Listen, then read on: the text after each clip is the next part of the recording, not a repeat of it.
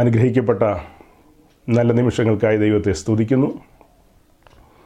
പുതിയൊരാഴ്ചയുടെ ആരംഭ ദിനത്തിൽ നമ്മുടെ രക്ഷകനും കർത്താവുമായ യേശു ക്രിസ്തുവിനെ മഹത്വപ്പെടുത്തിക്കൊണ്ട് തിരുസന്നിധിയിൽ സ്തുതിസ്തോത്ര യാഗങ്ങൾ അർപ്പിച്ച് ദൈവത്തിൻ്റെ വചനത്തിന് മുമ്പാകെ നാം കടന്നു വന്നിരിക്കുകയാണ്. പ്രഭാത സമയം മുതൽ ഈ കഴിഞ്ഞുപോയ നിമിഷം വരെ കർത്താവ് നമ്മെ നടത്തി. ന്യൂസിലാൻഡിലുള്ള നമ്മുടെ സഹോദരന്മാർ ഒത്തുകൂടി സത്യാരാധനയിൽ പങ്കുചേർന്നു, കൂട്ടായ്മ ആചരിച്ചു. അവർക്ക് സന്ധ്യാസമയം, മറ്റ് സ്ഥലങ്ങളിലുള്ള പ്രിയപ്പെട്ടവരെ സംബന്ധിച്ച് രാവിലെ ഭവനാന്തരീക്ഷങ്ങളിൽ ദൈവത്തെ മഹത്വപ്പെടുത്തി പാടി സ്തുതിച്ചു. ദൈവം ചെയ്ത വൻകാര്യങ്ങളെ ഓർത്ത്, അവൻ്റെ കരുതലുകളെ ഓർത്ത്, നടത്തിപ്പുകളെ ഓർത്ത്, ഉപകാരങ്ങളെ ഓർത്ത് ദൈവസന്നിധിയിൽ നന്ദിയും സ്തുതിയും ബഹുമാനമൊക്കെ അർപ്പിച്ച് പിന്നത്തേതിൽ നമ്മൾ ഒരുമിച്ച് ഈ ഓൺലൈൻ പ്ലാറ്റ്ഫോമിൽ എത്തിയിരിക്കുകയാണ്. കഴിഞ്ഞുപോയ ദീർഘമായ ആഴ്ചകളിൽ നമ്മൾ ചിന്തിക്കുകയും ധ്യാനിക്കുകയും ചെയ്തുകൊണ്ടിരുന്ന കാര്യങ്ങളുടെ തുടർച്ചയാണ് നമുക്ക് പറഞ്ഞു പോകേണ്ടത്. അതിലേക്ക് നമ്മൾ നടന്നെടുക്കും. അപ്പോൾ തന്നെ കഴിഞ്ഞ ആഴ്ച അവിചാരിതമായിട്ട് മലയാളക്കരയിലെ ഒരു ചർച്ചിൻ്റെ ഓൺലൈൻ പ്ലാറ്റ്ഫോമിൽ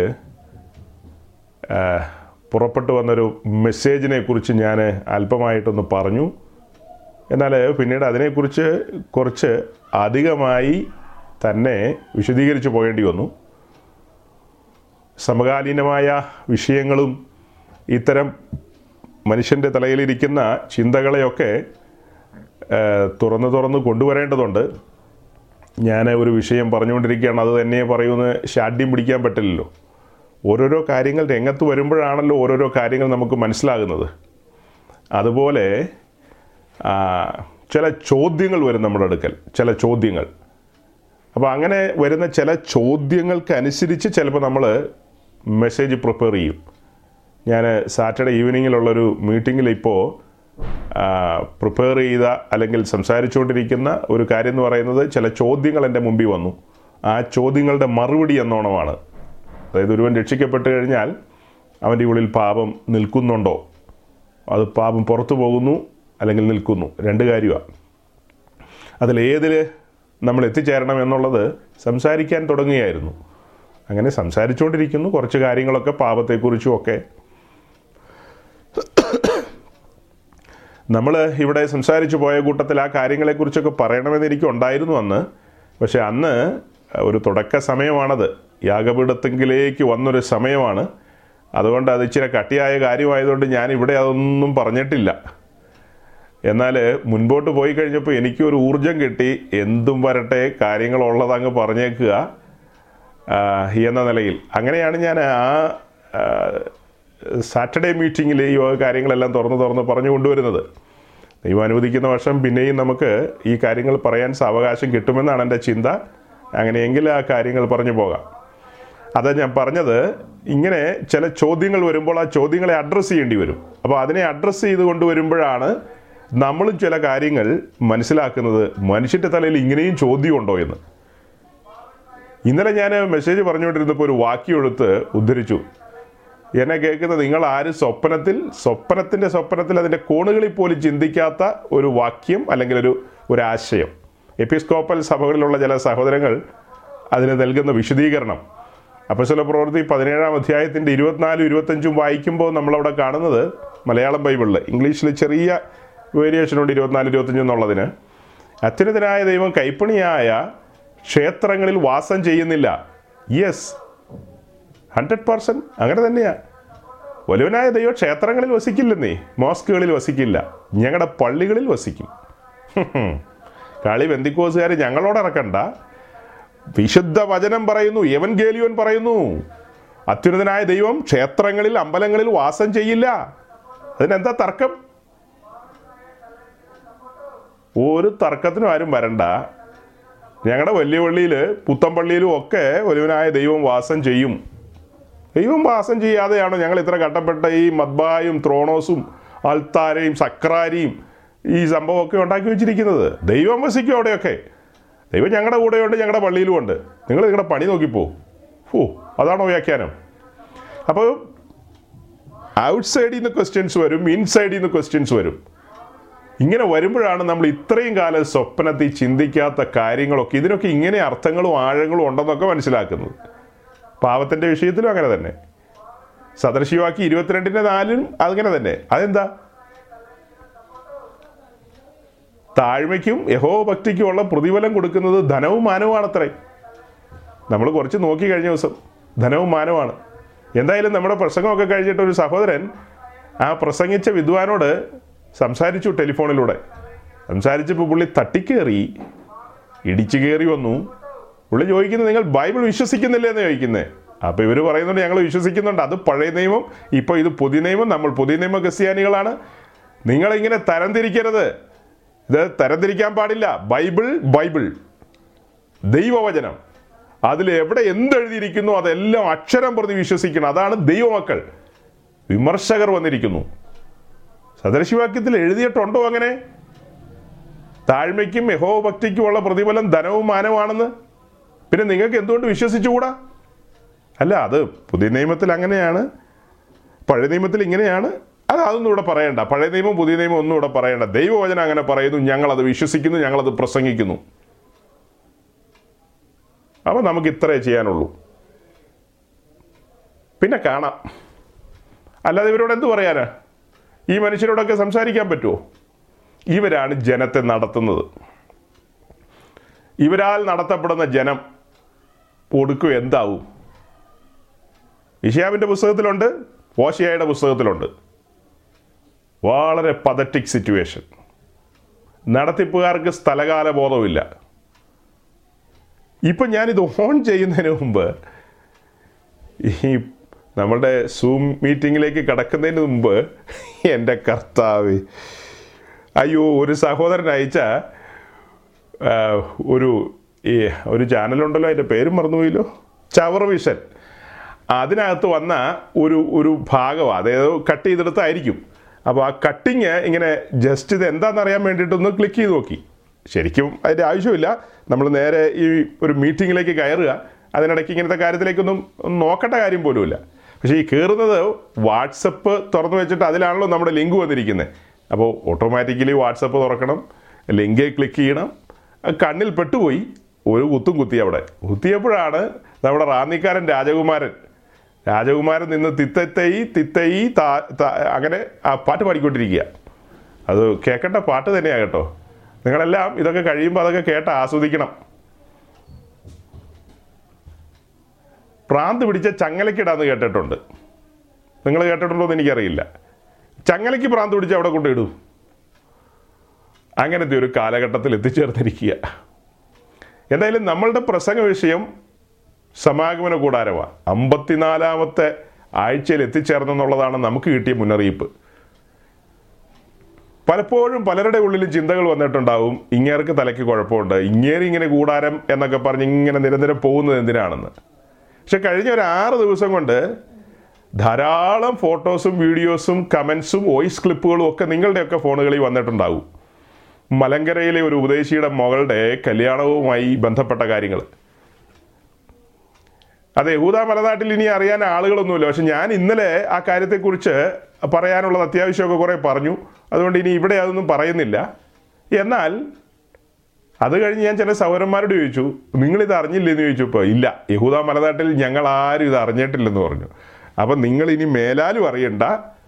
അപ്പോൾ അവർക്കൊരു ആങ്സൈറ്റി. അതെന്താണ്? മെസ്സേജിലൊക്കെ ഞാൻ പറഞ്ഞല്ലോ, ഇങ്ങനെയൊക്കെയാണ് അങ്ങനെയൊക്കെയാണ്, ഇങ്ങനെ തലമുടിയൊക്കെ പൊങ്ങി നിൽക്കും, അതിനാണ് കുടുമി എന്നൊക്കെ പറയുന്നത് എന്നൊക്കെ പറഞ്ഞപ്പോൾ ഒരു ആങ്സൈറ്റി ഉണ്ടാവും, എന്താ ഏതാന്നൊക്കെ അറിയാനായിട്ട്. പക്ഷേ ആ ആങ്സൈറ്റി അവിടെ ശാന്തമാക്കി വയ്ക്കുക. നിങ്ങൾ നിങ്ങളുടെ മനസ്സ് മലിനമാക്കണ്ട. അല്ലെങ്കിൽ എന്താ പറയുക, നിങ്ങളുടെ കണ്ണിൻ്റെ മുമ്പിൽ ഇത്തരം കാര്യങ്ങളൊന്നും കൊണ്ടൊന്ന് നിങ്ങളിനി സങ്കടപ്പെടേണ്ട ആവശ്യമില്ല. കണ്ടവരും കേട്ടവരുമായവർ സങ്കടപ്പെടുക. ആത്മീയ ലോകത്തിൻ്റെ ആ പോക്ക് എന്ന് പറഞ്ഞാൽ കർത്താവിൻ്റെ വരവിനോടുള്ള ബന്ധത്തിൽ ഇങ്ങനെയൊക്കെ സംഭവിക്കുക സഹോദരങ്ങളെ. ഇങ്ങനെ സംഭവിക്കുന്നത് നമ്മളുടെ യൗവനക്കാരുടെ അപജയമല്ലിത്, നമ്മുടെ വിശ്വാസികളുടെ അപജയമല്ലിത്. നിങ്ങളിതെല്ലാം കാണുമ്പോൾ എന്താ ധരിക്കുന്നത്? ഈ കുട്ടികളെ അപ്പനും അമ്മയും നന്നായിട്ട് വളർത്തിയില്ല. അതൊക്കെ ഒരു വിഷയമാണ്. അതൊക്കെ വിഷയമല്ലെന്നൊന്നും ഞാൻ പറയില്ല. ആത്യന്തികമായി ദൈവസഭയുടെ അടിതെറ്റി, അതാണ് കാര്യം. അടിതെറ്റിയത് ദൈവത്തിൻ്റെ ദാസന്മാർക്കാണ്. അത് നിങ്ങൾ ആരും പറഞ്ഞാലും ചിലപ്പോൾ അത്ര ഒക്കില്ല. ഒരു ദൈവദാസൻ എന്ന നിലയിൽ എനിക്ക് അധികാരമുണ്ട്, അവകാശമുണ്ട്, ബോധ്യമുണ്ട്. അതുകൊണ്ടാണ് ഞാൻ തന്നെ പറയുന്നത്. നടത്തിപ്പുകാരെന്ന് പറയുന്ന ആളുകൾക്ക് വഴി മനസ്സിലാകുന്നില്ല, അവർക്ക് കാര്യങ്ങൾ ഗ്രഹിക്കാൻ കഴിയുന്നില്ല. യഥാർത്ഥ രക്ഷാസന്ദേശം മലയാളക്കരയിൽ പ്രസംഗിക്കപ്പെടുന്നില്ല. രക്ഷയുടെ ആഴങ്ങൾ തേടുന്നില്ല, പാപത്തിൻ്റെ ആഴങ്ങൾ എന്താണെന്ന് ചിന്തിക്കുന്നില്ല, മരണത്തിൻ്റെ ആഴങ്ങൾ എന്താണെന്ന് മനസ്സിലാക്കുന്നില്ല, വിടുതലിൻ്റെ മഹത്വം മഹാത്മ്യം എന്തെന്ന് മനസ്സിലാക്കി കൊടുക്കുന്നില്ല, തുടർന്ന് ക്രിസ്തീയ ജീവിതത്തിൽ എങ്ങനെ ആയിരിക്കണം എന്നൊന്നും പറയുന്നില്ല.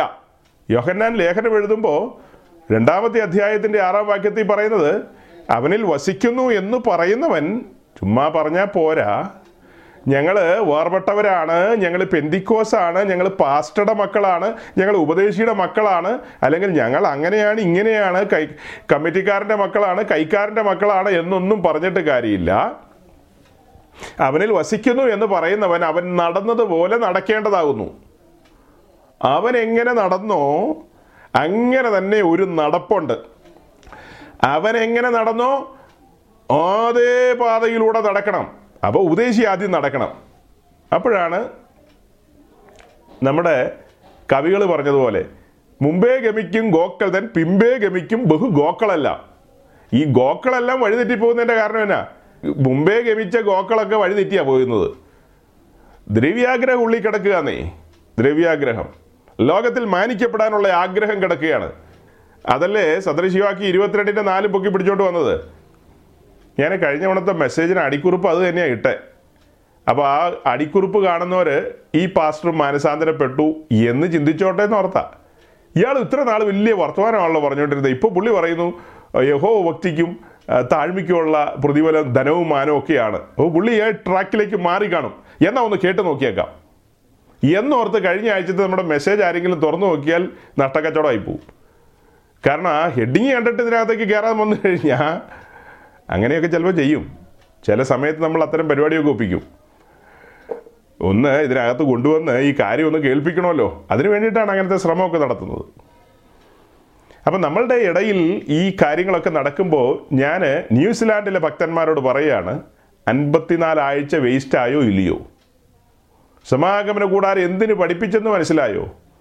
ഇതിനിടയിൽ കഴിഞ്ഞ ജനുവരി ആണെന്ന് തോന്നുന്നു, ആ സമയത്ത് നമ്മൾ പ്രസംഗിച്ച ഒരു ഭാഗം കട്ട് ചെയ്ത് ഒരു ചെറിയ വീഡിയോ ക്ലിപ്പ് പോലെ പ്രചാരത്തിലേക്ക് വിട്ടിരുന്നു. അതായത് പൊതുജന സമക്ഷം സമർപ്പിച്ചിരുന്നു. 4, 5, 6 പേരെല്ലാം കണ്ടു കാണും. അതിൽ കൂടുതൽ ആൾക്കാരൊന്നും കണ്ടു കേട്ട് കാണില്ല അത്. പക്ഷേ ആ വീഡിയോസ് ഇവിടുത്തെ വിശ്രുതമായ ഈ കല്യാണത്തിൻ്റെ സമയത്ത് നന്നായിട്ട് ഓടിയത്. ഫേസ്ബുക്ക്, മറ്റേ ബുക്ക്, എല്ലാ ബുക്ക് വഴിയും നമ്മുടെ ആ 2 ക്ലിപ്പുകൾ, അതായത് വീഡിയോ ക്ലിപ്പുകൾ നല്ല നിലയിൽ ആളുകളുടെ ഇടയിലെത്തി. പ്രശസ്തരും അപ്രശസ്തരുമായ ഉപദേശിമാരുടെ മുമ്പിലൊക്കെ എത്തി. അവരന്വേഷിക്കാൻ തുടങ്ങി, ഈ പുള്ളിക്കാരൻ ആരാണ്, ഈ പ്രസംഗകൻ ആരാണ്, ഇദ്ദേഹം എവിടത്തുകാരനാണ്, ഇദ്ദേഹം എന്താ ഇങ്ങനെയൊക്കെ പറയുന്നത് എന്നന്വേഷിക്കാൻ തുടങ്ങി. എനിക്കും കുറേ മെസ്സേജുകളൊക്കെ വന്നു, ഇത് താങ്കൾ തന്നെയാണോ ഇത് ഈ പറയുന്ന ഈ സജീവ് വർഗീസിന്? ഈ ബാംഗ്ലൂർ തന്നെ പെന്തിക്കോസ് പാസ്റ്റർമാർ സജീവ് വർഗീസ് 3-4 ഉണ്ട്. ചെറുതും വലുതും കനം കൂടിയതും കനം കുറഞ്ഞതുമായ 3-4 സജീവ് വർഗീസ് ഉണ്ട്. കത്തോലിക്കയിലെ അച്ഛനുണ്ട്, ഓർത്തഡോക്സിലെ അച്ഛനുണ്ട് സജീവ് വർഗീസ്, ഫാദർ സജീവ് വർഗീസ്. ഞാനും ഫാദറാകട്ടോ, ഒരു കൊച്ചിൻ്റെ തന്തയാന്ന് മാത്രം. അപ്പോൾ അങ്ങനെ ഇവിടെ ഒത്തിരി പേര് ഉള്ളതുകൊണ്ട് ഇതാരാ എന്ന ആളുകൾക്ക് വലിയ പിടിയില്ല. പിന്നെ നമ്മുടെ ശബ്ദമൊക്കെ കേട്ടിട്ടുള്ളവർക്ക് അത് മനസ്സിലായി, ഇത് ഇങ്ങനെയാണെന്നൊക്കെ.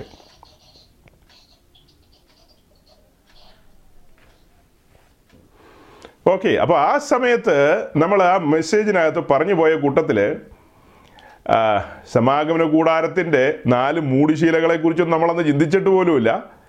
മറ്റൊരു ഭാഗം ചിന്തിച്ചു പോയതാ, വേറെ ഏതോ ഒരു ഭാഗം. അത് ഏത് ഭാഗമാണെന്ന് ഞാനിന്ന് ഓർക്കുന്നില്ല. അതങ്ങനെ പറഞ്ഞു പോയ കൂട്ടത്തിലാണ് ദുഃഖത്തിൻ്റെ പാനപാത്രം എന്നുള്ള പാട്ടിനകത്തെ ഒരു സ്റ്റാൻസ് നമ്മൾ പൊക്കിയെടുത്ത് മുമ്പിൽ കൊണ്ടുവന്നു. എന്നിട്ട് ആ പാട്ടൊക്കെ നമ്മൾ ഒന്ന് പാടി 4 വരിയും കണ്ട്. അതായത് കൂടാരത്തിൻ മൂടി പോലെ ക്രൂശിൻ നിറം മാത്രം മതി എന്നൊക്കെ പറഞ്ഞ് ആ പാട്ടിൻ്റെ 4 വരി അങ്ങനെയൊക്കെ തന്നെ. അതെ, കൂടാരത്തിൻ മൂടി പോലെ ക്രൂശിൻ നിറം മാത്രം മതി. അതെ, തുടക്കം അങ്ങനെയല്ലോ, ജീവനത്തിൻ വമ്പു വേണ്ട, കാഴ്ചയുടെ ശോഭ വേണ്ട, കൂടാരത്തിൻ മൂടി പോലെ ക്രൂശിൻ നിറം മാത്രം മതി. ഇത് പറയാനുണ്ടായ ഒരു സാഹചര്യം എസെക്കിയേലിന്റെ പുസ്തകം 16-ാം അധ്യായത്തിന്റെ 49-ാം വാക്യം നമ്മൾ വായിച്ചുപോയി.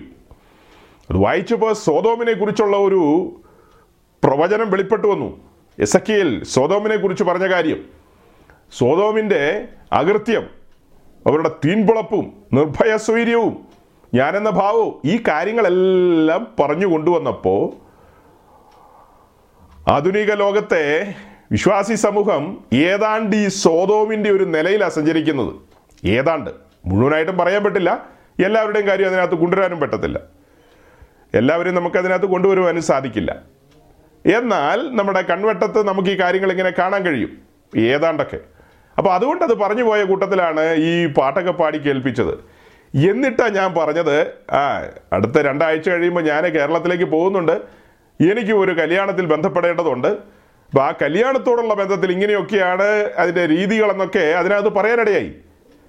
അപ്പോൾ ഈ വീഡിയോ ക്ലിപ്പ് കണ്ടിട്ട് കുറേ പേര് എന്നോട് ചോദിച്ചു, ഈ ഇപ്പോൾ കണ്ട കുടുമിക്കല്യാണം വെച്ചിട്ടാണ് പാസ്റ്റർ ഈ പ്രസംഗം പ്രസംഗിച്ചതെന്ന്. ഒരിക്കലും അല്ല. കുടുമിക്കല്യാണത്തെക്കുറിച്ചൊന്നും എനിക്കൊരു കമൻറ്റും ഇല്ല പറയാൻ. എന്ത് കമൻറ്റ്? എൻ്റെ കമൻറ്റാണ് 54 സെക്ഷൻ. എൻ്റെ കമൻറ്റുകളാണ്, മലയാളി പെന്തിക്കോസിൻ്റെ നേരെയുള്ള കമൻറ്റുകളാണ് 54 സെക്ഷൻ. നീയൊക്കെ എന്താണ് ക്രൂശിക്കപ്പെട്ട ക്രിസ്തുവിനെ പ്രസംഗിക്കാത്തത്? എന്താണ് സമാഗമന കൂടാരത്തിൻ്റെ മുൻപിൽ അതിൻ്റെ ചുറ്റും ഇരിക്കുന്ന 60 തൂണുകളെക്കുറിച്ചൊന്നും പറയാത്തത്? അതിനടിയിലിരിക്കുന്ന 60 താമ്രച്ചുവടുകളെക്കുറിച്ചൊരു അക്ഷരം മിണ്ടാത്തത് എന്താണ് പെന്തിക്കോസ് ഉപദേശിമാരെ?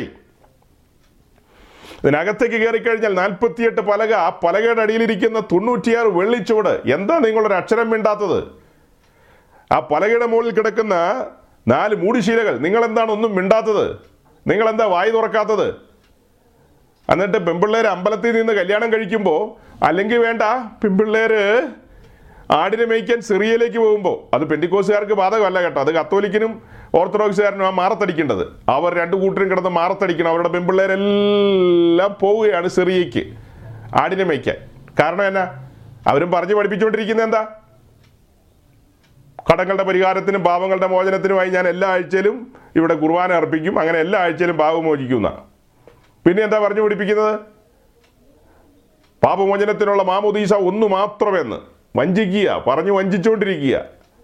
ദൈവവചനത്തിനകത്ത് യാതൊരു സാധ്യതകളുമില്ലാത്ത കാര്യങ്ങളെയാണ് പറഞ്ഞുകൊണ്ടിരിക്കുന്നത്, കാലങ്ങളായി പറഞ്ഞുകൊണ്ടിരിക്കുന്നു. പിള്ളേരുടെ തലയ്ക്കകത്തൊന്നും കയറുന്നില്ല, അവർ സത്യം അറിയുന്നില്ല, യഥാർത്ഥ വചനത്തിൻ്റെ ആഴങ്ങളിലേക്ക് അവർ പോകുന്നില്ല, രക്ഷ എന്തെന്ന് അറിയുന്നില്ല, ദൈവരാജ്യം എന്തെന്ന് അറിയുന്നില്ല, ദൈവമാരെന്ന് അറിയുന്നില്ല, ദൈവത്തിൻ്റെ കാര്യപരിപാടികൾ അറിയുന്നില്ല. ദൈവമാരെന്ന് അറിയണമെങ്കിൽ ദൈവം തന്നെ നമുക്ക് വെളിപ്പെടുത്തി തരണം. 2 കൊരിന്ത്യലേഖനം 2-ാം അധ്യായത്തിലേക്ക് വരുമ്പോൾ ദൈവത്തിൻ്റെ ആഴങ്ങളെ ദൈവാത്മാവ് നമുക്ക് വെളിപ്പെടുത്തി തരണമെന്നാണ് എഴുതിയിരിക്കുന്നത്. ദൈവത്തിൻ്റെ ആഴങ്ങളെ ദൈവാത്മാവ് വെളിപ്പെടുത്തി തരണം. ഞാനിപ്പോൾ ഈ വീഡിയോ അങ്ങ് ഓഫ് ചെയ്യുക. നിങ്ങൾ ആരെങ്കിലും എന്നെ കാണുന്നുണ്ടോ? നമ്മുടെ പ്രധാനപ്പെട്ട ഒരു പുള്ളിക്കാരനുണ്ട്, പുള്ളിയുടെ പേരാ ഹോസ്റ്റ് എന്ന്. ആ ഹോസ്റ്റ് വിചാരിച്ചാൽ എൻ്റെ വീഡിയോ തുറക്കാൻ പറ്റും. പുള്ളിയെ വേണമെങ്കിൽ ഞാൻ ബ്ലോക്ക് ചെയ്യും, അല്ല ഞാൻ തന്നെ അങ്ങ് തുറന്നു കഴിഞ്ഞാൽ നിങ്ങൾക്ക് എന്നെ കാണാം. ഞാൻ അടച്ചു വെച്ചാൽ നിങ്ങളെങ്ങനെ കാണും? സാധാരണക്കാരായ ആളുകൾക്ക് എന്നെയും എൻ്റെ ശബ്ദവും കേൾക്കണമെങ്കിൽ ഞാനിത് മൈക്കും വീഡിയോയും തുറക്കണം. അതുപോലെ ദൈവം നമുക്ക് തുറന്നു തന്നെങ്കിലല്ലാതെ ദൈവത്തെ നമുക്ക് എങ്ങനെ അറിയാൻ കഴിയും? ദൈവത്തിൻ്റെ മഹാകൃപയാൽ അവനെ അറിയുവാൻ നമുക്ക് ഇടയായി. ഇയ്യോബ് പറഞ്ഞതുപോലെ ഒരു കേൾവി മാത്രം. നമ്മുടെ രക്ഷാനുഭവം ഒന്ന് ഓർത്തു നോക്കിയേ, ഒരു കേൾവി മാത്രം, ഒരു കേൾവി മാത്രം. നമ്മൾ ആ യാഗപീഠത്തെങ്കിലേക്ക് അടുത്ത ആ ദിനം ഇന്നെന്ന പോലെ ഒന്ന് തിരിഞ്ഞു നോക്കിയേ. ആഴ്ചവട്ടത്തിൻ്റെ 1-ാം നാളല്ലേ, വിശുദ്ധന്മാർ ഒത്തുകൂടുന്ന സമയമല്ലേ, ഒന്ന് തിരിഞ്ഞു നോക്കാൻ വേണമെങ്കിൽ. ഒരു കേൾവി മാത്രമായിരുന്നു. പിന്നത്തേതിലോ പരിശുദ്ധാത്മാവ് സകല സത്യത്തിലും നമ്മെ വഴി നടത്തുകയായിരുന്നു, ആഴങ്ങളിലേക്ക് നടത്തിക്കൊണ്ടുപോയി.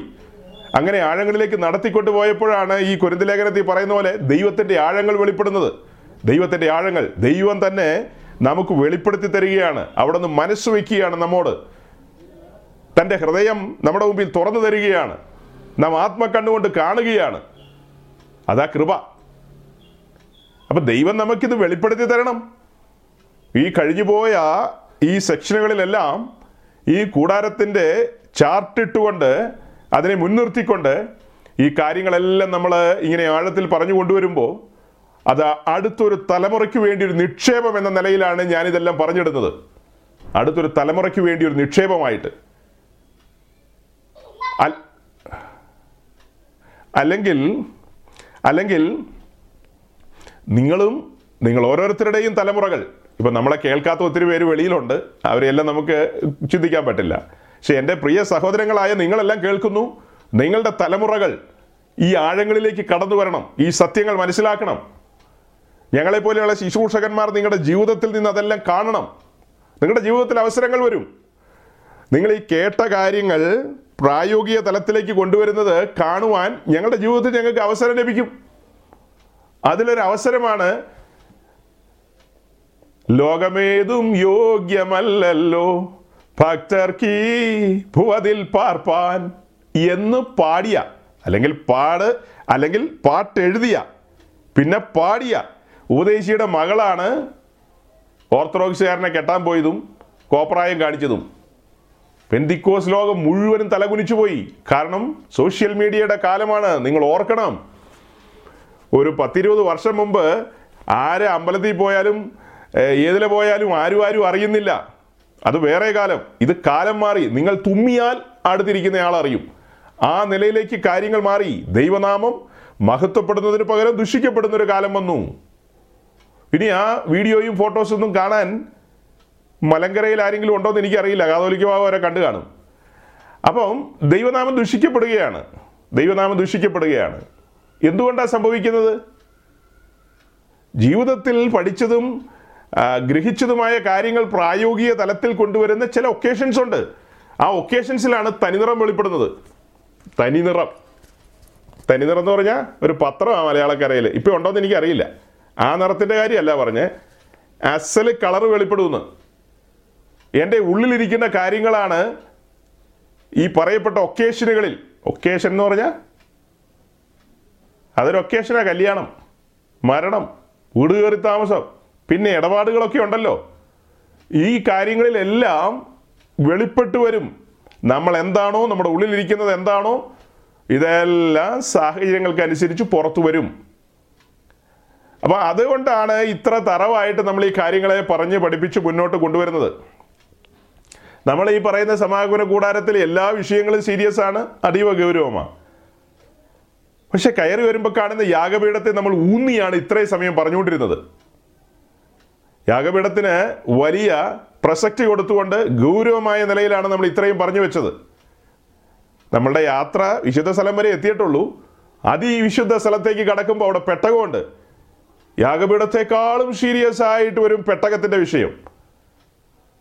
യാഗപീഠത്തിന് സീരിയസ്നെസ് ഉണ്ട്, അതുപോലെ തന്നെ പെട്ടകത്തിനും സീരിയസ്നെസ് ഉണ്ട്.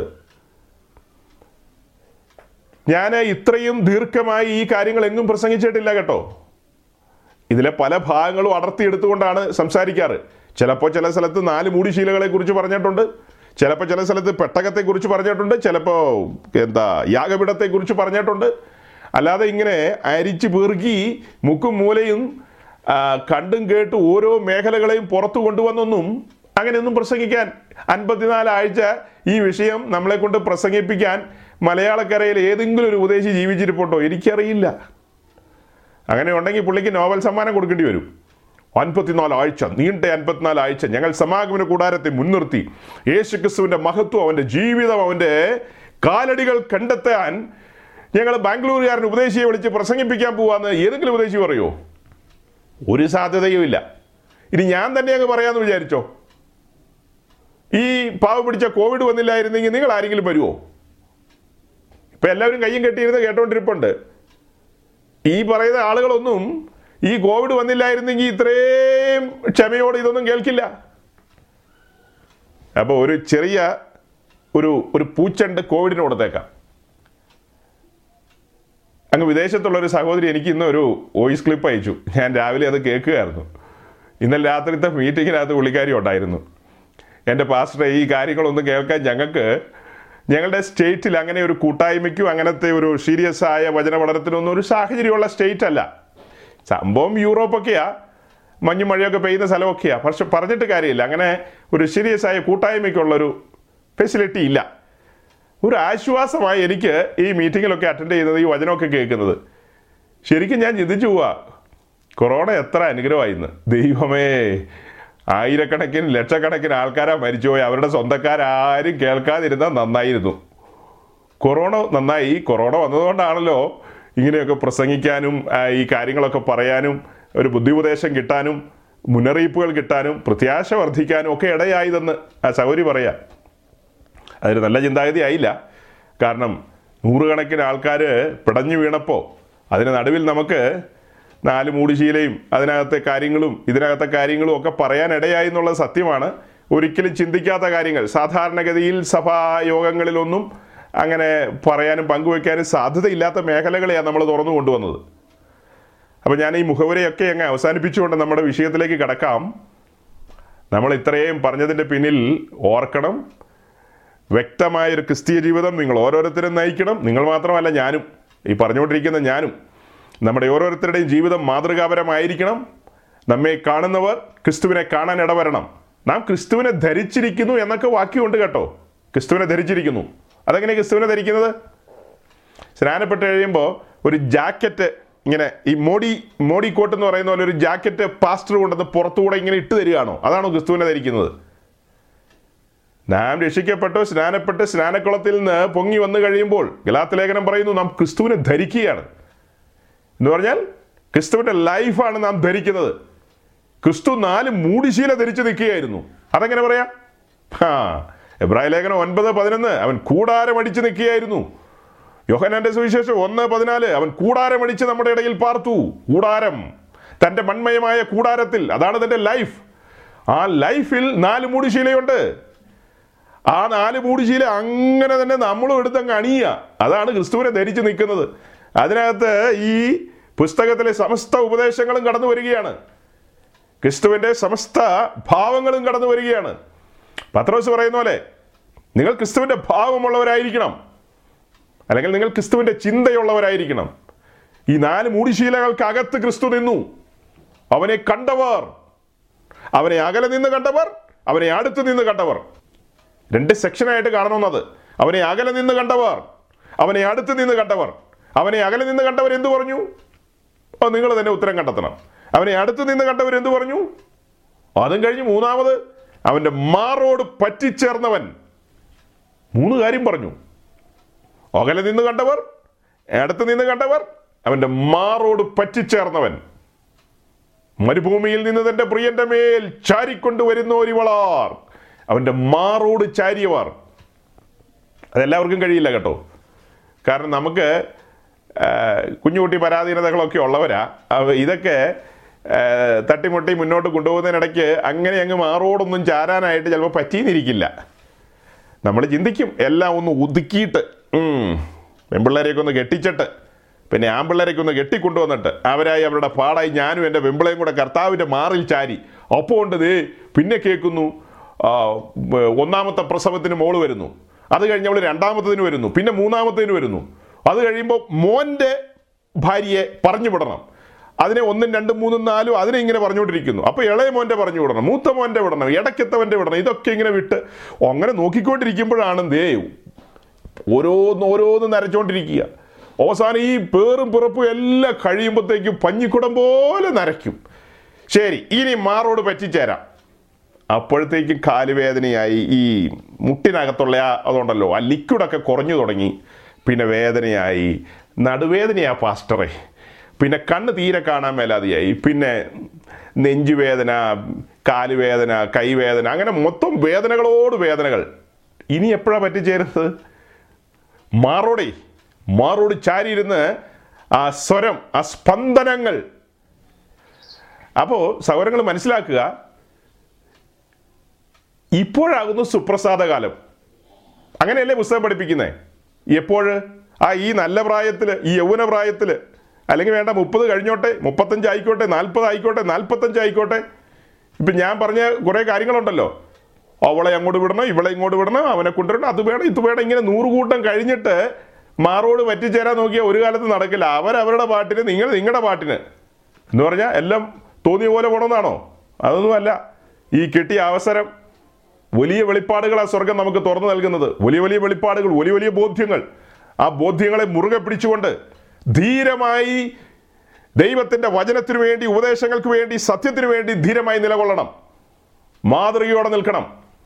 മാതൃകാരഹിതമായ കാര്യങ്ങൾ കൺമുമ്പിൽ നിങ്ങൾ കാണുന്നില്ലേ? ഞാനായിട്ട് ഉണ്ടാക്കിക്കൊണ്ട് വരുന്നതല്ലോ ഒന്നും. നമ്മുടെ കണ്ണിൻ്റെ മുമ്പിൽ ക്രമരഹിതമായ കാര്യങ്ങൾ, ഡിസോർഡർ ആയിരിക്കുകയാണ് കാര്യങ്ങൾ. ഡിസോർഡർ കൂടാരത്തിൻ്റെ കാര്യങ്ങളെല്ലാം പണി പൂർത്തീകരിച്ചിട്ട് മോശ എല്ലാം ക്രമത്തിൽ വെച്ചെന്നാണ് നമ്മൾ വായിക്കുന്നത്. ക്രമത്തിൽ യാഗപീഠം, താമ്രത്തൊട്ടി, അങ്ങനെ അകത്ത് തെക്കുവശത്ത് വിളക്ക്, വടക്കുവശത്ത് മേശ, നേരെ മുൻപിൽ ധൂപപീഠം. ഇങ്ങനെയാണ് അതിൻ്റെ ഒരു ക്രമം കിടക്കുന്നത്. മോശ ഇതെല്ലാം വാരി വലിച്ചിടുകയല്ല ചെയ്തത്. അപ്പോൾ എല്ലാം ഡിസോർഡറായി കിടക്കുകയാണ്, ക്രമരഹിതമായി. അതിന് നടുവിലാണ് സ്വർഗത്തിലെ ദൈവം നമ്മെ ആ ക്രമത്തിലേക്ക് കൊണ്ടുവരുവാൻ ഈ ചാട്ടൊക്കെ ഇട്ട് ഈ കാര്യങ്ങളൊക്കെ പറഞ്ഞുകൊണ്ടുവരുന്നത്. ഇന്ന് നമ്മൾ പറഞ്ഞുകൊണ്ടുവരുന്ന കാര്യങ്ങൾ കഴിഞ്ഞ തവണത്തേൻ്റെ തുടർച്ചയാകട്ടോ. അതായത് കഴിഞ്ഞ ആഴ്ചത്തേൻ്റെ അല്ല, അതിന് മുൻപ് പറഞ്ഞുകൊണ്ടിരിക്കുന്ന കാര്യങ്ങളുടെ ഒരു തുടർച്ചയാണത്. ഇന്നും കൊണ്ട് പറഞ്ഞ് അവസാനിപ്പിച്ച്, ഇനി അതിൻ്റെ കുറേ ഭാഗങ്ങളുണ്ട്, അത് ഞാൻ സ്കിപ്പ് ചെയ്യും, കാരണം നിങ്ങൾക്ക് ബോറടിക്കും. അപ്പോൾ ഇന്ന് കുറേ വാക്യങ്ങളൊക്കെ വായിക്കും, വായിച്ച് മുന്നോട്ട് പോകും. ആദ്യമായിട്ട് ഈ മീറ്റിങ്ങിൽ അറ്റൻഡ് ചെയ്യുന്ന ആരെങ്കിലും ഉണ്ടെങ്കിൽ നിങ്ങളെ വിശേഷാൽ സ്വാഗതം ചെയ്യുന്നു. ബോറടിക്കാനുള്ള സാധ്യതയുണ്ട്, കാരണം കുറേ വാക്യങ്ങളൊക്കെ വായിച്ച് ചില കാര്യങ്ങൾ ഇന്ന് പറഞ്ഞ് മുന്നോട്ട് പോകേണ്ടതുണ്ട്. കഴിഞ്ഞ എന്ന് പറഞ്ഞാൽ കഴിഞ്ഞ ഒന്ന് രണ്ട് എപ്പിസോഡുകൾ പുറകോട്ട് പോയി ഇപ്പോൾ പറയുന്ന കാര്യങ്ങളുടെ 4 മൂടുശീലകളുടെ ആ കാര്യങ്ങൾ നിങ്ങൾ പിന്നത്തേതിൽ ശ്രദ്ധിക്കുമെങ്കിൽ നിങ്ങൾക്ക് സന്തോഷത്തോടെ ഇതിനകത്ത് ജോയിൻ ചെയ്ത് മുൻപോട്ട് പോകാനായിട്ട് സാധിക്കും. നിങ്ങൾ വരുന്ന ആഴ്ചകളിൽ മുടങ്ങാതെ കടന്നു വരാൻ ശ്രമിക്കുക. നമുക്ക് ഒരുമിച്ച് കൂട്ടായ്മ ആചരിക്കാം, വചനം ശ്രവിക്കാം, വചനത്തിൽ ബലം പ്രാപിച്ച് മുന്നോട്ട് പോകാം. അപ്പോൾ കഴിഞ്ഞ രണ്ടാഴ്ച മുമ്പ് നമ്മൾ പറഞ്ഞുകൊണ്ടുവന്നത് സമാഗമന കൂടാരത്തിൻ്റെ ഉള്ളറകളിലേക്ക് നാം കടന്നു. ഉള്ളറകളിലേക്ക് കടന്ന് 48 പലക, അതിനെ താങ്ങി നിർത്തുന്ന 5 അന്താഴങ്ങൾ, ആ പലക നിൽക്കുന്ന 96 വെള്ളിച്ചൂടുകൾ, അത് കഴിഞ്ഞ് അതിന് മുകളിൽ 4 മൂടിശീല. ഒറ്റയടിക്കങ്ങ് പറഞ്ഞാൽ മതി 4 മൂടിശീല എന്ന്. പക്ഷെ ആരെങ്കിലും ഒരാൾ പുതുതായിട്ട് വന്നിട്ടുണ്ടെങ്കിൽ ഞാൻ പറഞ്ഞിട്ടുണ്ട്, അവരെ ഞാൻ കൺസിഡർ ചെയ്യും. നിങ്ങളെ എല്ലാവരെക്കാളും അവരെ കൺസിഡർ ചെയ്യും, അവർക്ക് റെസ്പെക്റ്റ് കൊടുക്കും, അവർക്ക് വേണ്ടുന്നതായി കൈത്താങ്ങും പിൻബലവും പിന്തുണയും നമ്മൾ കൊടുക്കും. അതുകൊണ്ടാണ് ഈ വാക്കുകൾ കൂടെ എടുത്തു പറയുന്നത്. തന്നെയല്ല, നമ്മളുടെ ഈ മെസ്സേജുകൾ, റെക്കോർഡ് ചെയ്യുന്ന മെസ്സേജുകൾ ആരെങ്കിലും ഒരാൾ ഈ ഒരു സെക്ഷൻ മാത്രം അല്ലെങ്കിൽ ഈ ഒരു എപ്പിസോഡ് മാത്രം കേൾക്കാനിടയായി എന്ന് വിചാരിക്കുക. അയാൾക്ക് അതിൻ്റെ മുൻപിലും പിറകിലുള്ളതൊന്നും കിട്ടിയില്ല, ഇത് മാത്രം കേൾക്കാനിടയായി. പെട്ടെന്ന് ചാടി 4 മൂടിശീല എന്ന് പറയുമ്പോൾ അവർക്കൊന്നും പിടികിട്ടില്ല. അപ്പോൾ നമ്മൾ നടന്ന് വിശുദ്ധ സ്ഥലത്തേക്ക് വന്നു. അങ്ങനെ ഈ പലകയുടെ കാര്യം പറഞ്ഞു, അങ്ങനെ അതിന് മുകളിൽ 4 മൂടിശീലയുടെ കാര്യം പറഞ്ഞു. അപ്പോൾ അവർക്ക് നമ്മുടെ കൂടെ ഫോളോ ചെയ്യാനായിട്ട് കഴിയും. അങ്ങനെ നമ്മൾ കണ്ടത് ഏറ്റവും അകത്ത് കിടക്കുന്ന മൂടിശീല 4 കളറിലുള്ള നൂലുകളാൽ തുന്നിയതാണ്. ഏറ്റവും അകത്ത് കിടക്കുന്ന മൂടിശീല. അത് കഴിഞ്ഞ് അതിന് മുകളിൽ കാണുന്നത്, തൊട്ട് മുകളിൽ വരുന്നത് റാംസ്കിൻ അഥവാ കോലാറ്റ് രോമം കൊണ്ടുള്ള മൂടിശീല. ഇനി അങ്ങോട്ടാണ് പോകേണ്ടത് നമുക്ക്, ഇന്നല്ല, പിന്നീട് പോകണം. അതും കഴിഞ്ഞ് ഈ പടത്തിലേക്ക് നോക്കിക്കഴിഞ്ഞാൽ നിങ്ങൾക്ക് കാണാം കൂടാരത്തിന് മുകളിൽ ഇതിൻ്റെ കളർ പാറ്റേൺ ഒന്നും കറക്റ്റ് അല്ല. കളറൊക്കെ ഞാൻ പിന്നീട് പറഞ്ഞു വരുമ്പോൾ കറക്റ്റ് ചെയ്തോളാം. അപ്പോൾ കോലാറ്റ് രോമം കൊണ്ടുള്ള മൂടിശീലയുടെ മുകളിൽ വരുന്നത് ചുവപ്പിച്ച ആട്ടുകൊറ്റൻ തോൽ, റാംസ്കിൻ, അതാണ് അതിന് മുകളിൽ വരുന്നത്. അതും കഴിഞ്ഞ് ഏറ്റവും പുറത്തു വരുന്ന പുറമൂടി എന്ന് പറയുന്നത് ബാഡ്ജർ സ്കിൻ അഥവാ തകശു തോൽ കൊണ്ടുള്ളതാണ്. അപ്പം ഈ കാര്യങ്ങളെക്കുറിച്ച് നമുക്ക് പറഞ്ഞു പോകേണ്ടതുണ്ട്. അതിനിടയിലാണ് ഏറ്റവും അകത്തുള്ള മൂടിശീലയുടെ കാര്യം പറയുന്നത്. ഏറ്റവും അകത്തുള്ള മൂടിശീലയുടെ പിക്ചർ ഒന്ന് കാണിച്ചേ സഹോദര. അത് തന്നെ ഏറ്റവും അകത്തുള്ള മൂടിശീല, ഏറ്റവും ഉള്ളിൽ വരുന്നത്. ഇത് തുണി കൊണ്ടുള്ളതാണ്. 4 കളറാണ് അതിന് ഉപയോഗിച്ചിരിക്കുന്നത്. സീ 4 കളറിലുള്ള നൂലുകളാണ് ഇതിന് ഉപയോഗിച്ചിരിക്കുന്നത്. അത് മാത്രമല്ല, ഇതിനകത്ത് കെരൂബുകളെ എംബ്രോയിഡറി ചെയ്തിരിക്കുന്നു. നെയ്ത്തുകാരൻ്റെ ചിത്രപ്പണിയായി കെരൂബുകളെ ആലേഖനം ചെയ്തിരിക്കുന്നു. അപ്പോൾ ഈ കാര്യങ്ങൾ പറഞ്ഞു വന്നപ്പോഴാണ് നമ്മൾ ആത്മലോകത്തെക്കുറിച്ച് അല്പം ചിന്തിക്കാനിടയായത്. ആത്മലോകത്തെക്കുറിച്ച് അല്പം ചിന്തിച്ചു പോയി, അതാണ് പെൻഡിങ്ങിലായി പോയത്. അവിടെയാണ് നമ്മൾ വീണ്ടും കണ്ടിന്യൂ ചെയ്യുന്നത്. അതുകൊണ്ടാണ് പറഞ്ഞത് ഈ കാര്യങ്ങൾ പറഞ്ഞു പോകുമ്പോൾ ഒരു പക്ഷേ ഒരു ചെറിയ ബോറടിക്കൊക്കെ സാധ്യതയുണ്ട്. സാരമില്ല, ഇത് മുന്നോട്ട് അങ്ങനെ പോകുമ്പോൾ എല്ലായ്പ്പോഴും ഒരേ മീല് തന്നെ ശരിയാവില്ലല്ലോ. നിങ്ങളെ എന്നും സാമ്പാറല്ലല്ലോ കുടിക്കുന്നത്. ചില ദിവസം നിങ്ങൾ രസമായിരിക്കും, പിന്നത്തെ ദിവസം വേറെ ഏതെങ്കിലും, ഞങ്ങളുടെ ഭാഷയെ പറഞ്ഞാൽ സബ്സാറായിരിക്കും, അങ്ങനെ പല സാധനങ്ങളൊക്കെ ആയിരിക്കും കഴിക്കുന്നത്. ഇന്ന് ചിക്കനാണെങ്കിൽ നാളെ മട്ടനായിരിക്കും, മറ്റന്നാൾ ബീഫായിരിക്കും. അപ്പോൾ അതൊന്നും കിട്ടാനില്ലായിരിക്കും. അവ എന്തുമാകട്ടെ, ഇങ്ങനെയൊക്കെയാണ് നമ്മളുടെ ഭക്ഷണക്രമം. അതുപോലെ തന്നെയാണ് പ്രസംഗക്രമം. എന്നും നമുക്കിങ്ങനെ ഇഷ്ടപ്പെടുന്ന രീതിയിൽ പ്രസംഗിച്ചുകൊണ്ടിരിക്കാൻ പറ്റില്ലല്ലോ. ഇടയ്ക്ക് ഈ കാര്യങ്ങൾ അറിയേണ്ട കാര്യങ്ങളാണ്. ഈ കാര്യങ്ങളെ പറഞ്ഞുകൊണ്ടുവന്ന സമയത്ത് ഞാൻ എഫേസ്യ ലേഖനം 6-ാം അധ്യായം 12-ാം വാക്യം വായിച്ചിട്ട് ഒരു ചോദ്യം നിങ്ങളുടെ മുമ്പിൽ കൊണ്ടുവന്നു. നമുക്ക് പോരാട്ടമുള്ളത് ജഡരക്തങ്ങളോടല്ല, വാഴ്ചകളോടും അധികാരങ്ങളോടും ഈ അന്ധകാര ലോകത്തിൻ്റെ അധിപതികളോടെന്നൊക്കെയുള്ള ആ വാക്യം, അതായത് സെയ്റ്റാൻ്റെ ഗവൺമെൻറ്റിനെ കാണിച്ചുകൊണ്ട് അവിടെ 4 കാര്യം പറഞ്ഞു. 4 കാര്യം, വാഴ്ചകൾ, അധികാരങ്ങൾ എന്നൊക്കെയുള്ള കാര്യം പറഞ്ഞ് 4 കാര്യം പറഞ്ഞു. എന്നിട്ട് കൊലസ്യ ലേഖനം 1-ാം അധ്യായത്തിൻ്റെ 15-ഉം 16-ഉം വാക്യം വായിച്ചിട്ട് അവിടെയും വാഴ്ചകൾ, അധികാരങ്ങൾ, സിംഹാസനങ്ങൾ, കർത്തൃത്വങ്ങൾ എന്ന കാര്യം വായിക്കുന്നുണ്ട്. അപ്പോൾ ഞാനൊരു ചോദ്യം ചോദിച്ചു. ഈ എഫേസ്യ ലേഖനം 6-ന്റെ 12-ലും കൊലസ്യ ലേഖനം 1-ന്റെ 15-ഉം 16-ലും പറയുന്ന കാര്യങ്ങൾ അത് 2-ഉം 2-ആണോ അതോ 1-ആണോ എന്നൊരു ചോദ്യം ചോദിച്ചു. ഏതാണ്ട് എല്ലാവരും, ഒരാളോ 2 ആളോ മറ്റോ അല്ലെന്ന് പറഞ്ഞു, ഏതാണ്ട് എല്ലാവരും പറഞ്ഞു അത് 2-1-ആണ്. അപ്പം ന്യായമായിട്ട് ഇത്തരം കാര്യങ്ങളെക്കുറിച്ച് പറയുകയും പഠിപ്പിക്കുകയും ചെയ്യണമെന്നുള്ള ഒരു ബോധ്യമാണ് എനിക്കും കിട്ടിയത്. അല്ല, ഈ കെരൂബുകളെക്കുറിച്ചുള്ള കാര്യം പറഞ്ഞു വന്നപ്പോഴാണ് നമ്മൾ സെറാഫീംസിനെ കുറിച്ച് ചിന്തിച്ചത്. ഏതാണ്ട് 5 minutes or 10 minutes അതിൽ കൂടുതൽ സെറാഫുകളെ കുറിച്ച് നമ്മൾ ചിന്തിച്ചില്ല. കാരണം സെറാഫുകളെ കുറിച്ച് ഇതിനകത്ത് അധികം കാര്യങ്ങളില്ല. ഇല്ലാത്ത കാര്യം നമ്മൾ ഭാവന സൃഷ്ടിയായിട്ട് കൊണ്ടുവരാൻ പറ്റുമോ? അതുകൊണ്ട് യെശയ്യാവിൻ്റെ പുസ്തകത്തിലെ ആ ഒരു ഭാഗം എടുത്തുകൊണ്ട് യെശയ്യാവ് കണ്ട ദർശനത്തെ പ്രതി സെറാഫുകളെ ഒന്നടുത്ത് നിന്നൊന്ന് കണ്ടു. അത് കഴിഞ്ഞ് നമ്മൾ ആ ഭാഗം വിട്ടു. പിന്നെ നമ്മൾ നേരെ നോക്കിയത് കെരൂബുകളെയാണ്. കെരൂബുകളെ ഞാൻ പറഞ്ഞു, സാധാരണ ഒരു സഭായോഗത്തിലോ സാധാരണ മീറ്റിങ്ങുകളിലോ ഇത്തരം കാര്യങ്ങൾ പറയേണ്ട കാര്യമില്ല. കേൾക്കാനായിട്ടത്ര സുലഭമായിട്ട് കിട്ടില്ല. അതുകൊണ്ടാണ് നമ്മൾ ഇവിടെ ഈ കാര്യങ്ങളൊക്കെ പറയുന്നത്. ഇത് എന്നും പറയാമല്ലോ, ഒരിക്കൽ പറഞ്ഞു വെക്കുകയാണ്. നിങ്ങളുടെ ജീവിതത്തിൽ ഒരിക്കലെങ്കിലും അത് കേട്ടു പോകണം. ആത്മലോകത്തെക്കുറിച്ച് ചിന്തിക്കുമ്പോൾ പെട്ടെന്ന് ഓർമ്മ വരണം. കെരൂബുകൾ, കെരൂബുകളെ കുറിച്ച് പറഞ്ഞപ്പോഴുള്ള വാക്യങ്ങളെല്ലാം വായിച്ചു കഴിഞ്ഞു. ഇനി ആ വാക്യങ്ങൾ വായിക്കേണ്ട ആവശ്യമില്ല. അതിൻ്റെ റെഫറൻസ് വേണ്ടവരെ പഴയ മെസ്സേജിൽ പോയി റെഫറൻസുകൾ എടുക്കുക. കെരൂബുകളെ കുറിച്ചുള്ള റെഫറൻസുകൾ കൂടുതലും സങ്കീർത്തനങ്ങളിൽ നിന്നും യെശയ്യാവിൻ്റെ പുസ്തകത്തിൽ നിന്നുമൊക്കെയാണ് എടുത്തത്. പിന്നത്തേതിൽ നമ്മളത് വായിക്കാതെ വിട്ടുപോയ ഒരു ഭാഗമുണ്ട്. യെസക്കേലിൻ്റെ പുസ്തകം 1-ാം അധ്യായം 1-ാം വാക്യം അതൊന്ന് വായിച്ചുകൊണ്ട് നമുക്ക് മുൻപോട്ട് പോകണം. അന്ന് വായിക്കാൻ പറ്റാതെ പോയൊരു ഭാഗമാണ് യെസക്കേൽ 1:1, ബുക്ക് ഓഫ് യെസക്കേൽ chapter 1 verse 1.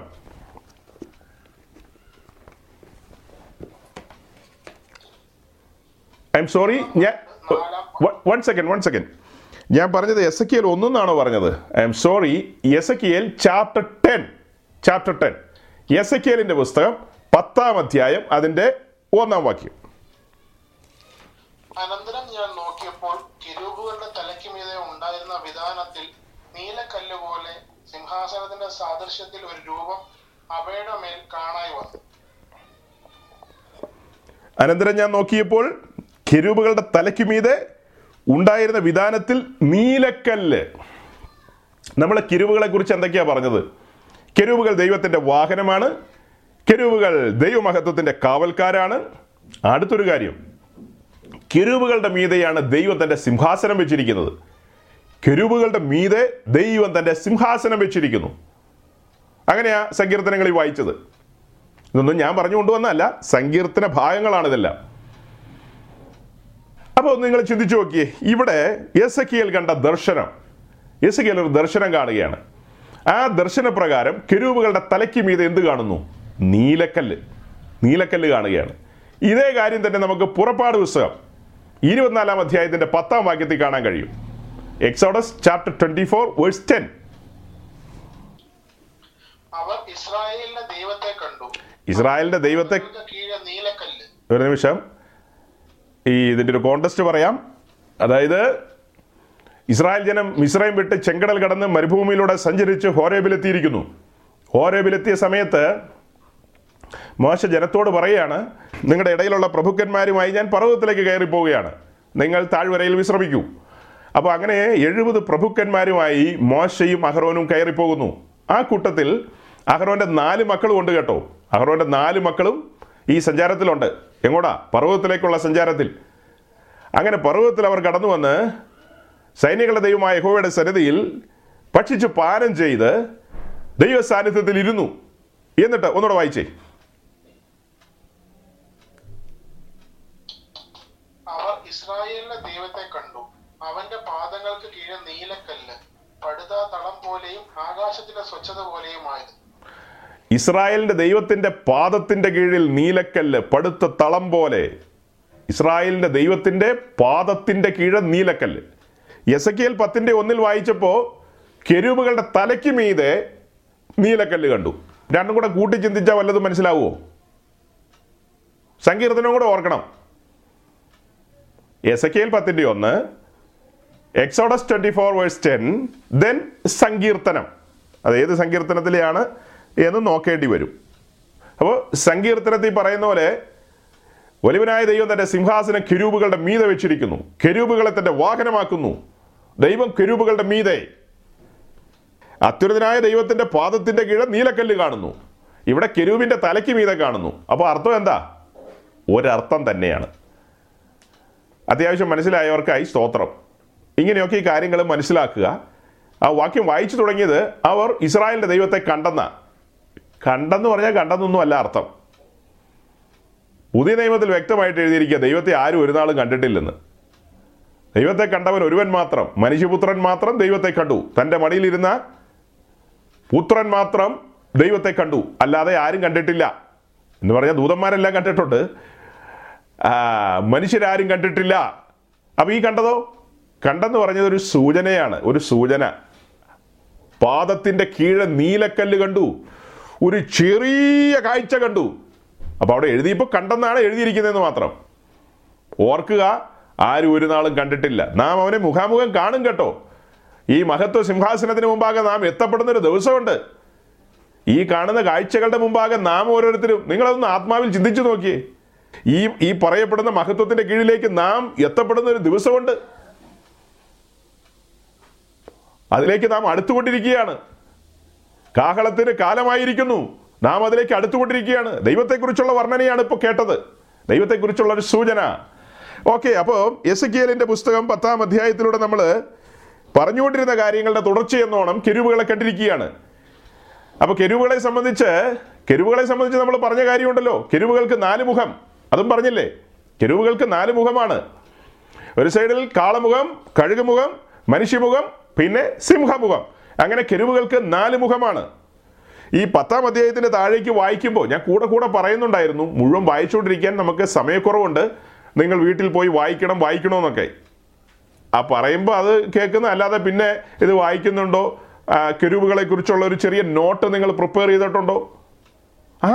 ഒരു പേപ്പറിലേ, അല്ലെ നിങ്ങളുടെ ആ റഫ് ബുക്ക് ഉണ്ടല്ലോ, നിങ്ങൾ ഈ വചനമൊക്കെ എഴുതി വെക്കുന്നത്, നിങ്ങളിങ്ങനെ വായിച്ചുകൊണ്ടിരിക്കുമ്പോൾ നിങ്ങളുടെ ഉള്ളിൽ വരുന്ന ചിന്തകളൊക്കെ എഴുതുന്ന ബുക്ക് റഫ് ബുക്ക് എന്ന് പറയും.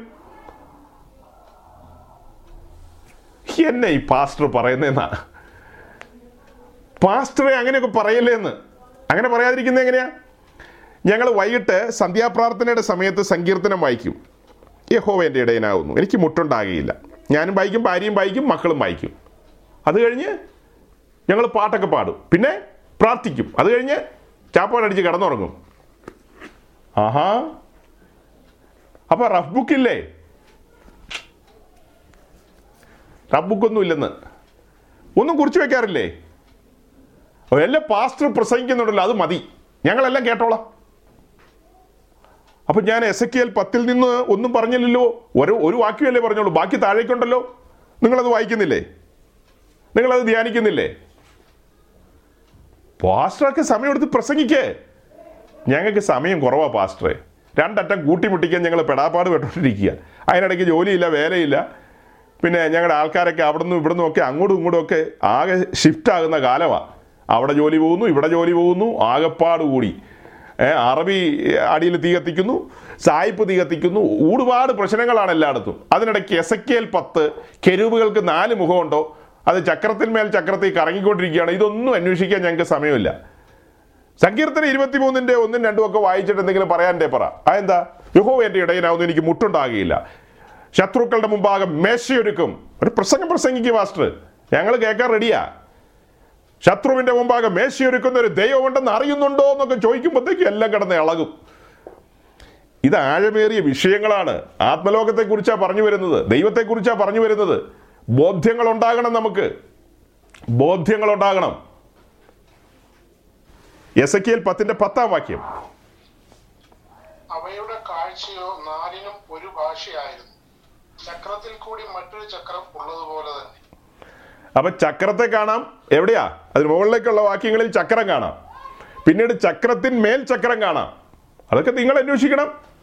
അന്വേഷിപ്പിൻ കണ്ടെത്തുമെന്നാണ്, അങ്ങനെ വാക്യമുണ്ടല്ലോ, അന്വേഷിപ്പിൻ കണ്ടെത്തും. ചക്രം എന്നാ, ചക്രത്തിന്മേൽ ചക്രം എന്നാ, ഇതെല്ലാം അന്വേഷിപ്പിൻ കണ്ടെത്തും. സമാഗമന കൂടാരത്തിന്റെ കൂടാരമറശീലി അങ്ങ് തുറന്നു കഴിഞ്ഞാൽ നേരെ വിശുദ്ധ സ്ഥലത്തേക്ക് കടക്കുകയല്ലേ. അഭിഷേക തൈലം തലയിൽ വീണവർക്കെല്ലാം വിശുദ്ധ സ്ഥലത്തേക്ക് കടന്നു വരാം. എന്നിട്ട് ദൈവത്തോട് പ്രാർത്ഥിക്കാം. ധൂപപീഠം മധ്യസ്ഥതയുടെ ഇടമാ, അവിടെ കടന്നു വന്ന് അഭയാചന കഴിക്കുക. എൻ്റെ ദൈവമേ, ചക്രം എന്താ, ചക്രത്തിന്മേൽ ചക്രം എന്താ. ആ താടിക്കാരൻ്റെ ഉപദേശി ഇങ്ങനെയൊക്കെ പറഞ്ഞു പോകും. ചില സമയത്ത് പുള്ളി ഒന്നും തുറന്നു പറയില്ല, ഇങ്ങനെ ചക്രം ഇട്ട് കറക്കി പോകുന്നല്ലാതെ കാര്യങ്ങൾ ചില സമയത്ത് പറയില്ല. നിങ്ങൾ വേണേൽ കണ്ടെത്തിക്കോ, അന്വേഷിപ്പിൻ കണ്ടെത്തൂ എന്നൊക്കെ പറഞ്ഞു കളയും. ഇങ്ങനെയാണോ പ്രസംഗിക്കേണ്ടത്? എല്ലാം ഞങ്ങൾക്ക് പറഞ്ഞു തരണ്ടേ? ഞങ്ങൾ കിടന്നു കൊടുക്കാം. അദ്ദേഹത്തിന് എന്തുകൊണ്ട് സ്പൂണ് കൊണ്ട് ഒഴിച്ചു തരുന്നില്ല അദ്ദേഹം വേണ്ട വിധത്തിൽ? അങ്ങനെയാണ് വല്ലതും ചിന്തിക്കുന്നത്. അങ്ങനെയൊന്നും എപ്പോഴും ഒഴിക്കില്ല. അന്വേഷിപ്പിൻ കണ്ടെത്തൂ.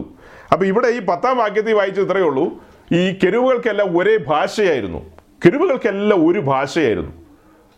4 മുഖം, അവയ്ക്ക് തിരിയേണ്ട ആവശ്യമില്ല. തെക്കോട്ട് പോകേണ്ട സമയത്ത് തെക്കോട്ട് പോകും, വടക്കോട്ട് പോകേണ്ട സമയത്ത് വടക്കോട്ട് പോകും. അതെല്ലാം ചക്രവുമായി ബന്ധപ്പെട്ടാണ് നിൽക്കുന്നത്. ചക്രത്തിന്മേൽ ചക്രം. അപ്പോൾ അതിൻ്റെ സഞ്ചാരപഥങ്ങളൊക്കെ ധ്യാനിക്കണം. ഇന്ന് ധ്യാനിക്കാൻ പായൊക്കെ അങ്ങ് ഇട്ടിട്ട് ഇരിക്കുമ്പോൾ തന്നെ എല്ലാം എന്നാ പിടിച്ചോ എന്ന് പറഞ്ഞൊന്നും കിട്ടില്ല. ചിലപ്പോൾ 1 കൊല്ലം 2 കൊല്ലമൊക്കെ കഴിയും ഉത്തരം കിട്ടുമ്പോൾ. അത്രയൊക്കെ കഴിയും. ചിലപ്പോൾ 4-5 കൊല്ലം കഴിഞ്ഞാൽ പോലും കിട്ടില്ല. അങ്ങനെയൊക്കെയാ. അപ്പോൾ അത് പെട്ടെന്ന് ഞാനങ്ങ് പറഞ്ഞു കഴിഞ്ഞാലോ, ചില കാര്യങ്ങൾ അങ്ങനെ പറയാൻ എനിക്ക് പ്രേരണ വന്നില്ലെങ്കിൽ ഞാനിങ്ങനെ ഇട്ട് കറക്കും, ചക്രം കറക്കുന്ന പോലെ കറക്കും, അത്രേ ഉള്ളൂ. അതെന്തിനാ? ഇത് ഉള്ളിൽ കിടന്ന് കറങ്ങണം, പമ്പരം കറങ്ങുന്ന പോലെ കറങ്ങണം. അതെന്തിനാ? അസ്വസ്ഥത ഉണ്ടാകാൻ, എന്ന് പറഞ്ഞാൽ സ്വസ്ഥത നഷ്ടപ്പെടാൻ. സ്വസ്ഥത നഷ്ടപ്പെടാനോ? അതിനാണോ ഞങ്ങളെ കൂട്ടായ്മയ്ക്ക് വിളിച്ചത്? യെസ്, ഉള്ള സ്വസ്ഥതയൊക്കെ പോകണം. അതെന്തിനാ? അന്വേഷിപ്പിൻ കണ്ടെത്തും. അന്വേഷണത്തിൽ നിന്നും മാറാൻ പാടില്ല. My conversation is always in heaven. എപ്പോഴും കോൺവെർസേഷൻ നടക്കണം. ഹോട്ട്ലൈൻ അങ്ങനെ നിൽക്കണം. അതിനു വേണ്ടിയിട്ടാണ് ചില ഭാഗങ്ങളിൽ സ്കേഴ്സിറ്റി ഇടുന്നത്. ഫുള്ളായിട്ട് അടിച്ചു കയറ്റി കൊടുക്കില്ലെന്ന്, ഒരു ചെറിയ കുറവ് വരുത്തും. അതെന്തിനാ? ഒരു ചെറിയ ദാഹവും വെച്ചപ്പൊക്കെ വേണ്ടേ? നമ്മുടെ കാരണന്മാർ പറയില്ലേ സാധാരണ, ഫുൾ വയറിൽ തിന്നിട്ട് കിടന്നുറങ്ങരുതെന്ന്, എന്ന് പറഞ്ഞാൽ ഒരു ചെറിയ ഗ്യാപ്പ് ഇട്ടിട്ട് കിടന്നുറങ്ങണമെന്ന്, അങ്ങനെയൊക്കെ പറയും. വലിയ വയറുള്ളവർക്കൊന്നും മനസ്സിലാവില്ല അത്. അങ്ങനെ അത് അടിച്ച് ഫില്ല് ചെയ്ത് കിടക്കരുതെന്നാണ് പറയുന്നത്. ഒരു ഇച്ചിരി ഗ്യാപ്പ്, ഇങ്ങനെ ഓളം തള്ളാനായിരിക്കും, എനിക്കറിയില്ല, ഒരു ചെറിയ ഗ്യാപ്പൊക്കെ ഇട്ടിട്ട് വേണമെന്ന്. അതുപോലെ തന്നെയാണ് ആത്മീയ വിഷയങ്ങളും. മുഴുവനും അങ്ങനെ കൊട്ട കമത്തുന്നത് പോലെ കമത്താൻ പാടില്ല, ചെറിയ ഗ്യാപ്പൊക്കെ ഇടയ്ക്ക് വേണം. ഇസ്രായേലും വിട്ട് ചെങ്കടൽ കടന്ന മരുഭൂമിയിലൂടെ അങ്ങനെ വാക്റ്റത്ത് ഭൂമിയിലേക്ക് വന്ന് അവിടുത്തെ ജാതികളെ മൊത്തത്തിൽ ഒറ്റയടിക്ക് നീക്കിയില്ല. കുറേശ്ശെ കുറേശ്ശാന്ന് എഴുതിയിരിക്കുന്നത്. മലയാളത്തിൽ എന്താ എഴുതിയിരിക്കുന്നത്? കുറേശ്ശെ കുറേശ്ശെ നീക്കി. ഒറ്റയടിക്ക് നീക്കിയാൽ ശരിയാകില്ല. ഒറ്റയടിക്ക് എല്ലാ വെളിപ്പാടും കിട്ടിക്കഴിഞ്ഞാൽ നമ്മൾ നിഗളിച്ചു പോവും. തല മച്ചിലിടിക്കും, മച്ചിലിടിക്കും. അതിനിട വരരുത്. അതുകൊണ്ട് ഘട്ടം ഘട്ടമായിട്ട് കുറേശ്ശെ കുറേശ്ശെ. ഞാൻ ഈ കഴിഞ്ഞ ദിവസം ഒരു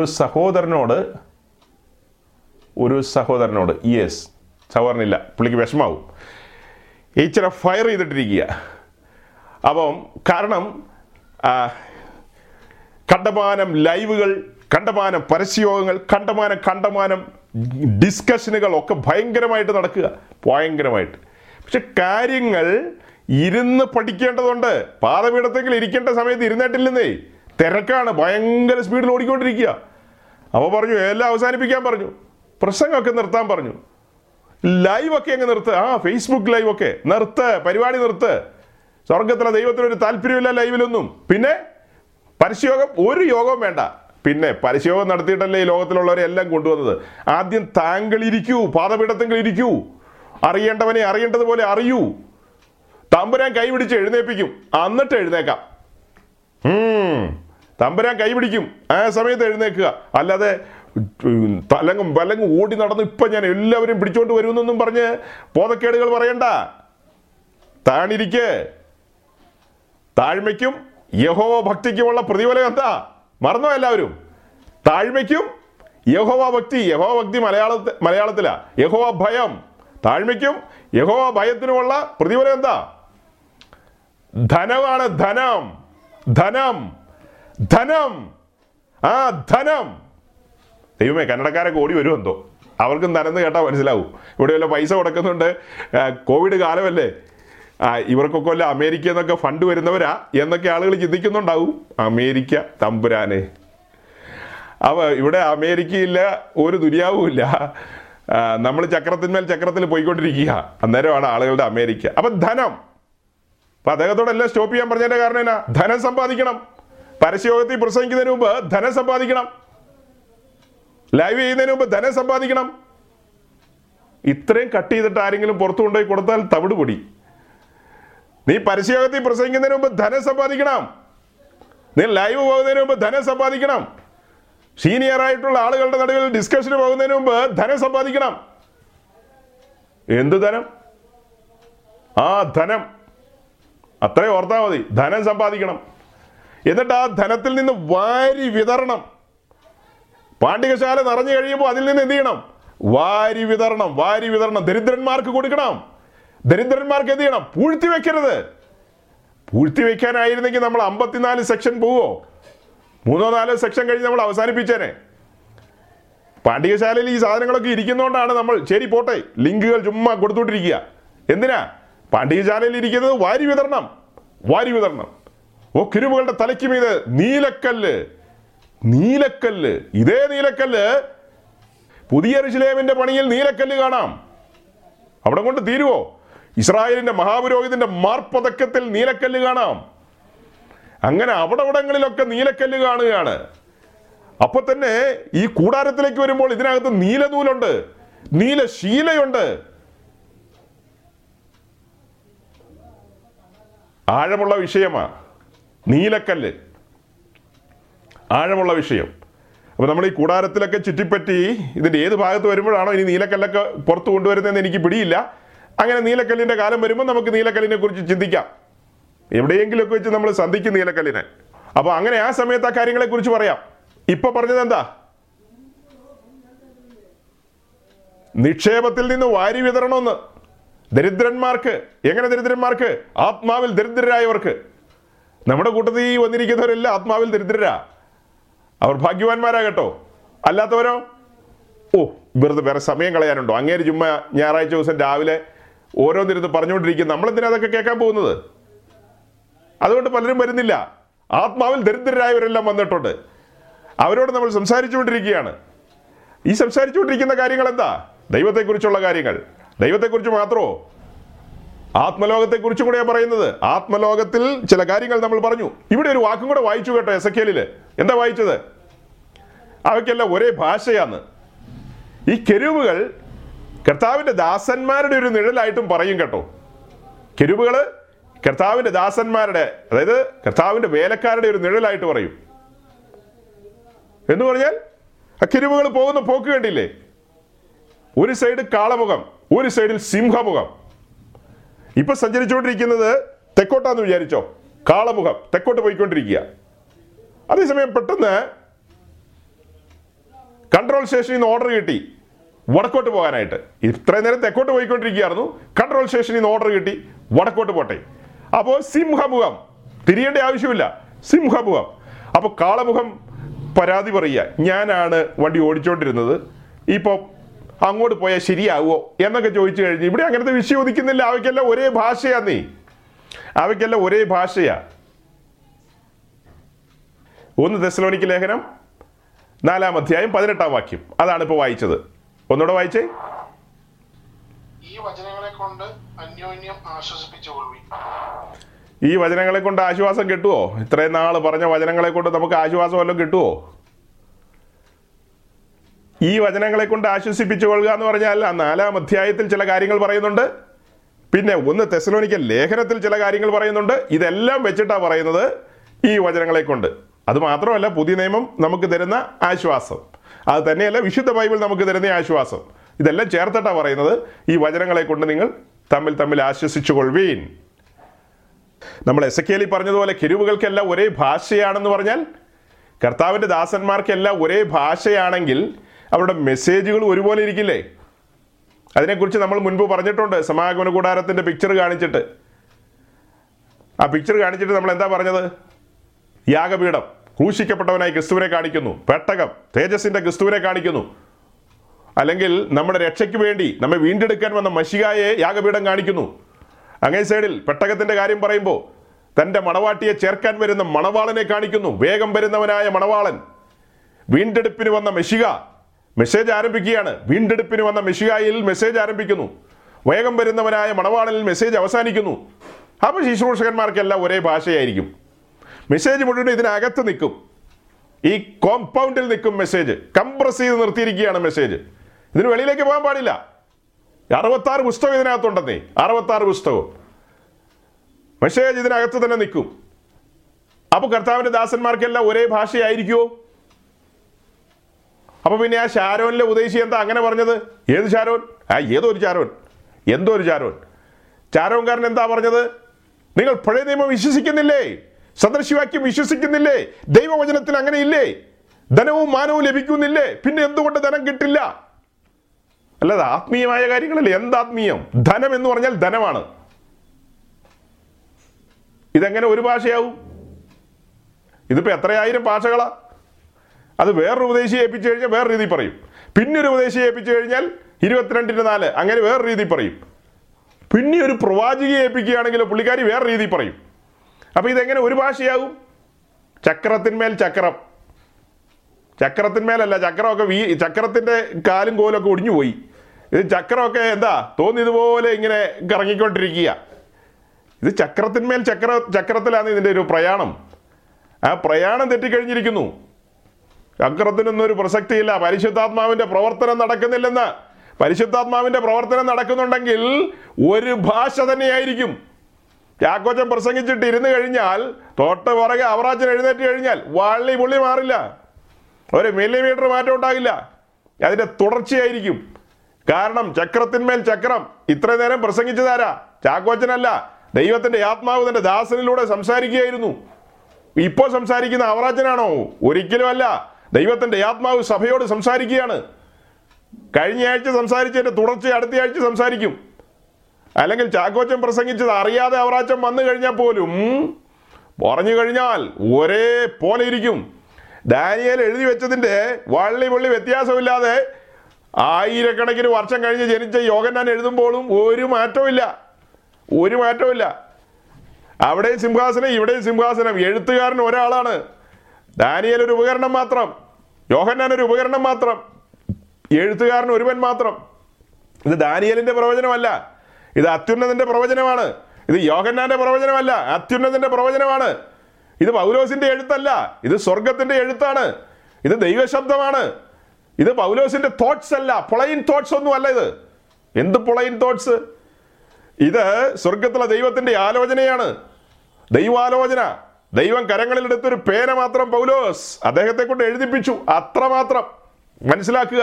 സ്കോളേഴ്സിനോടുള്ള ഒരു സന്ദേശമാണ് കേട്ടോ ഇത്, സാധാരണക്കാരോട് പറഞ്ഞതല്ല. സാധാരണക്കാരെല്ലാം പണ്ടേ വിശ്വസിക്കുന്നുണ്ട് ഇത് ദൈവവചനമാണ്, ഈ പുസ്തകം ദൈവവചനമാണെന്ന് സാധാരണക്കാരായ എല്ലാ വിശ്വാസികളും വിശ്വസിക്കുന്നുണ്ട്. പണ്ഡിതന്മാരങ്ങനെ വിശ്വസിക്കുന്നില്ല. അപ്പോൾ പണ്ഡിതന്മാരോടൊന്ന് പറഞ്ഞതാ, പണ്ഡിതന്മാർ കോപിക്കരുത്. ഏതെങ്കിലും പണ്ഡിതൻ വല്ല കാലത്തും കേൾക്കുകയാണെങ്കിൽ ചുമ്മാ അങ്ങ് പറഞ്ഞു വിട്ടതാ. അപ്പം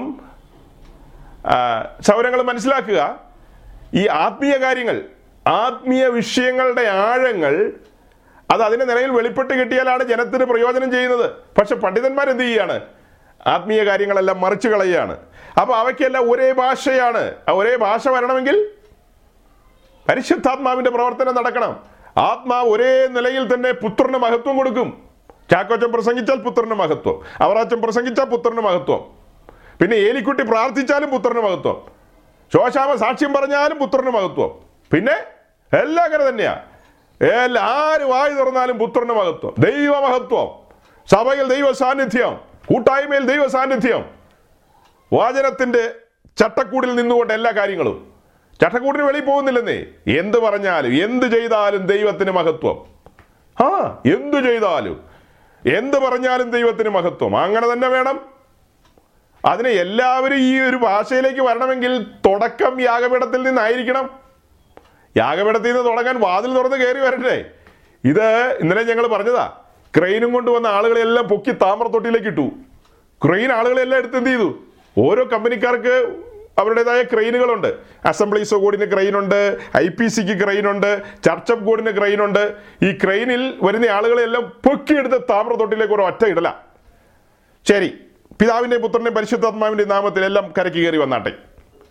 ഇതിനെ വാതിലിലൂടെ അകത്തേക്ക് കടത്തുന്നില്ലെന്നേ, വാതിൽ വെളിപ്പെടുത്തി കൊടുക്കുക. ആദ്യം ആദ്യം പിതാവിൻ്റെയും പുത്രൻ്റെയും പരിശുദ്ധാത്മാവിൻ്റെയും മുക്കലൊന്നും അല്ല, ആദ്യം വാതിൽ വെളിപ്പെടുത്തുക. വാതിൽ ദാവീദിന്റെ സന്തതിയായി ജനിച്ചു മരിച്ച് ഉയർത്തെഴുന്നേറ്റവനെ പരിചയപ്പെടുത്തുക. ബത്ലഹേം പരിചയപ്പെടുത്തുക, ഗലീലി പരിചയപ്പെടുത്തുക, നസ്രത്ത് പരിചയപ്പെടുത്തുക, ബഥാന്യ വഴി യെരുശലേമിലേക്കുള്ള വഴി പരിചയപ്പെടുത്തുക, യെരുശലേമിൽ നിന്ന് ഗോൽഗോഥായിലേക്ക് നടന്നു കയറിയ കയറ്റം. ഹോ, അതിനിടയിൽ ആ ഗതസമന പാപമറിയാത്തവനെ നമുക്ക് വേണ്ടി പാപമാക്കി ഇടം, പാപമറിയാത്തവനെ നമുക്ക് വേണ്ടി പാപമാക്കി. ആ മല കയറി പോകുന്നത് ആരാ? ആത്മാവിൽ കാണുക. ഇത് ഗ്രഹിച്ചു കഴിഞ്ഞാൽ മെസ്സേജ് എല്ലാം ഇങ്ങനെ തന്നെയായിരിക്കും. ആര് വായി തുറന്നാലും ദൈവനാമത്തിന് മഹത്വം. അടുക്കും ചിട്ടയില്ലാതെ തോന്നിയതുപോലെ ഓരോരോ കാര്യങ്ങൾ പറയാൻ കഴിയില്ല നമുക്ക്. ദൈവരാജ്യം ഭക്ഷണവുമല്ല പാനീയവുമല്ല. ഓക്കെ, സീരിയസ് ആയൊരു കാര്യമാണ്. എന്താണ്? ദൈവരാജ്യം ഭക്ഷണവുമല്ല പാനീയവുമല്ല. നാം ഒത്തുകൂടിയിരിക്കുന്ന ദൈവരാജ്യത്തിലാണ്. പാടുന്നതാകട്ടെ, പ്രാർത്ഥിക്കുന്നതാകട്ടെ, പ്രസംഗിക്കുന്നതാകട്ടെ, ആശീർവാദം പറയുന്നതാകട്ടെ, എല്ലാം ദൈവരാജ്യത്തിലാണ്. ഭക്ഷണവുമല്ല പാനീയവുമല്ല. മീൻസ് മെറ്റീരിയൽ അല്ല. എന്ന് പറഞ്ഞാൽ ഈ ഭൂമിയിലെ കാര്യങ്ങളല്ലെന്ന്, തികച്ചും ഉയരത്തിലെ കാര്യങ്ങളാണ്. അവൻ ചാക്കോച്ചൻ ഉയരത്തിലെ കാര്യം പ്രസംഗിച്ചാൽ തുടർച്ചയെന്നോണം അവർ അച്ഛൻ ഉയരത്തിലെ കാര്യങ്ങൾ പ്രസംഗിക്കും. പിന്നെ ഭാഷയ്ക്ക് വ്യത്യാസം വരുമോ? ആശയത്തിന് വ്യത്യാസം വരുമോ എന്നാണ് അർത്ഥം. ഇവിടെ ഭാഷ എന്ന് പറഞ്ഞത് നമ്മളിവിടെ എടുക്കുമ്പോൾ എന്താണ്? ആശയത്തിന് വ്യത്യാസം വരുമോ എന്ന്. ചാക്കോച്ചൻ തൃശ്ശൂരുകാരനാ, അപ്പം എന്തുടർ ശവി എന്നൊക്കെ ചോദിക്കും. അത് സാരമില്ല. മറ്റേ പുള്ളിക്കാരൻ അവറാച്ചൻ തിരുവനന്തപുരംകാരനാണെന്ന് വിചാരിച്ചോ, അപ്പം ഈ വെള്ളങ്ങളെ കുടിച്ചോന്ന് ചോദിക്കും. അപ്പിയിട്ട വെള്ളങ്ങളെ കുടിച്ചോന്ന് ചോദിക്കും അവർ. അതായത് ഈ മോളിട്ട വെള്ളം കുടിച്ചോന്ന്, നാരങ്ങ വെള്ളം കുടിച്ചോന്നാണ് ചോദിച്ചത്. അവരവിടെ പറയുന്നൊരു ഭാഷയാണ്. ഇപ്പോൾ ഒത്തിരി മാറ്റം വന്നിട്ടുണ്ട് കേട്ടോ, പുരോഗതിയൊക്കെ വന്നിട്ടുണ്ട്. കാലങ്ങളിങ്ങനെ മുന്നോട്ട് പോകല്ലേ, സൂം മീറ്റിങ്ങുകളൊക്കെ നടക്കുകയല്ലേ, പിന്നെ ക്ലബ് ഹൗസൊക്കെ വന്നിരിക്കുന്നു. ഇപ്പോൾ പുതിയതായിട്ട് ക്ലബ് ഹൗസ്, ആ അങ്ങനെ എന്തെന്തെല്ലാം കാര്യങ്ങളാണ്. ആൺപിള്ളേരും പെൺപിള്ളേരും ഒക്കെ അവരുടെ കാര്യങ്ങളെ വാ തുറന്ന് പറയുന്ന കാലം വന്നിരിക്കുന്നു. മറ്റേ ഈ നാല് ചുവരിനകത്തിരുന്നുകൊണ്ട് ഇനി സാക്ഷ്യങ്ങളുടെ സമയമാണെന്ന് പറയുമ്പോൾ ഗ്രേസിമോക്ക് സാക്ഷ്യം പറയാനുണ്ട്. നോക്കുമ്പോൾ എല്ലാവരും ചുറ്റും ഇരിക്കുക, എന്നാ പറയാനാ. അപ്പം എന്നെ സന്തോഷിപ്പിച്ചൊരു വാക്യം എന്ന് പറഞ്ഞൊരു വാക്യമൊക്കെ വായിച്ച് ഒരു പാട്ടിൻ്റെ 2 വരിയും പാടിയിട്ട് അങ്ങ് ഇരിക്കും, അത്രേ ഉള്ളൂ. ഇപ്പം ഗ്രേസി സൂസിയൊക്കെ വാതുറന്ന് ക്ലബ് ഹൗസിൽ ക്ലബ് ഹൗസിൽ പറഞ്ഞു തുടങ്ങി, എല്ലാം പറഞ്ഞു തുടങ്ങി. മറ്റു കാര്യത്തിന് ഞങ്ങളുടെ നേരെ കൈ ചൂണ്ടാനൊന്നും വരണ്ട, ഉപദേശിമാരൊന്നും ഞങ്ങളുടെ നേരെ ചുമ്മാ കൈ ചൂണ്ടാൻ വരണ്ടാന്ന് സൂസിയും ഗ്രേസിയൊക്കെ പറഞ്ഞു തുടങ്ങി. പിന്നെ കാലം മാറി, പല ഭാഷകളാകുക, പല ഭാഷകൾ. അതെന്താ? ആശയം മാറുകയെന്നേ. ആശയം എവിടെയാണ് തുടങ്ങുന്നത്? വാതിൽ തുറന്നു വരുമ്പോൾ ആശയം തുടങ്ങുകയാണ്.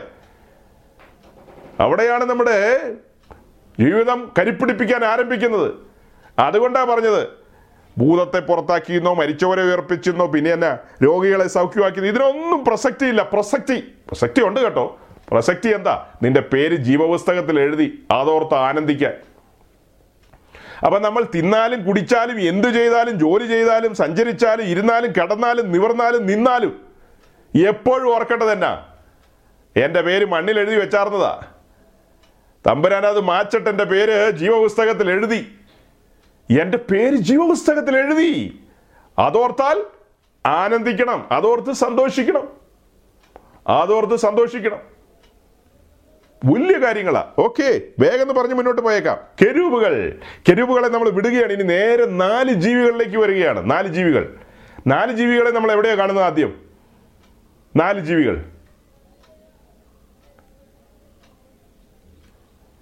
നമ്മളുടെ ആദ്യം വാക്യം വായിച്ച സഹോദരനുണ്ടല്ലോ, ആ സഹോദരൻ ശരിക്കും ഒരു ന്യൂ കമറാണ്.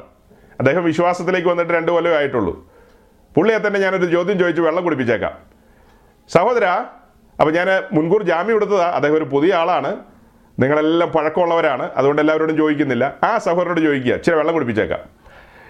ഈ 4 ജീവികളെ, കെരൂബുകളെ കണ്ടല്ലോ, 4 ജീവികളെ നമ്മൾ കാണുന്ന പുസ്തകം ഏത് പുസ്തകത്തിലാണ്? ചുമ്മാ അങ്ങ് പറഞ്ഞോ, തെറ്റിപ്പോയാലും സാരമില്ല, ഞാനല്ലേ പറയുന്നത്. 4 ജീവികളെ ആദ്യമായി കാണുന്ന പുസ്തകം എവിടെയാ?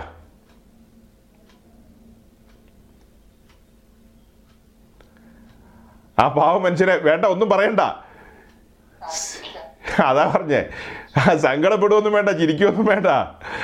അതിപുരാതന പെന്തിക്കോസുകാരോട് ചോദിച്ചാൽ അവരും ഒന്നും പറയുമൊന്നുമില്ല. പറയും കേട്ടോ, എല്ലാവരും അങ്ങനെയാണെന്നൊന്നും അല്ല. ഓ പറഞ്ഞു വരുമ്പോൾ സജീവ് പാസ്റ്റർക്ക് എല്ലാം അറിയാം, വേറെ ആർക്കും ഒന്നും അറിയില്ല, അങ്ങനെയൊന്നുമല്ല. വലിയ പങ്കാളുകൾ ഇതൊന്നും ശ്രദ്ധിക്കുന്നില്ല.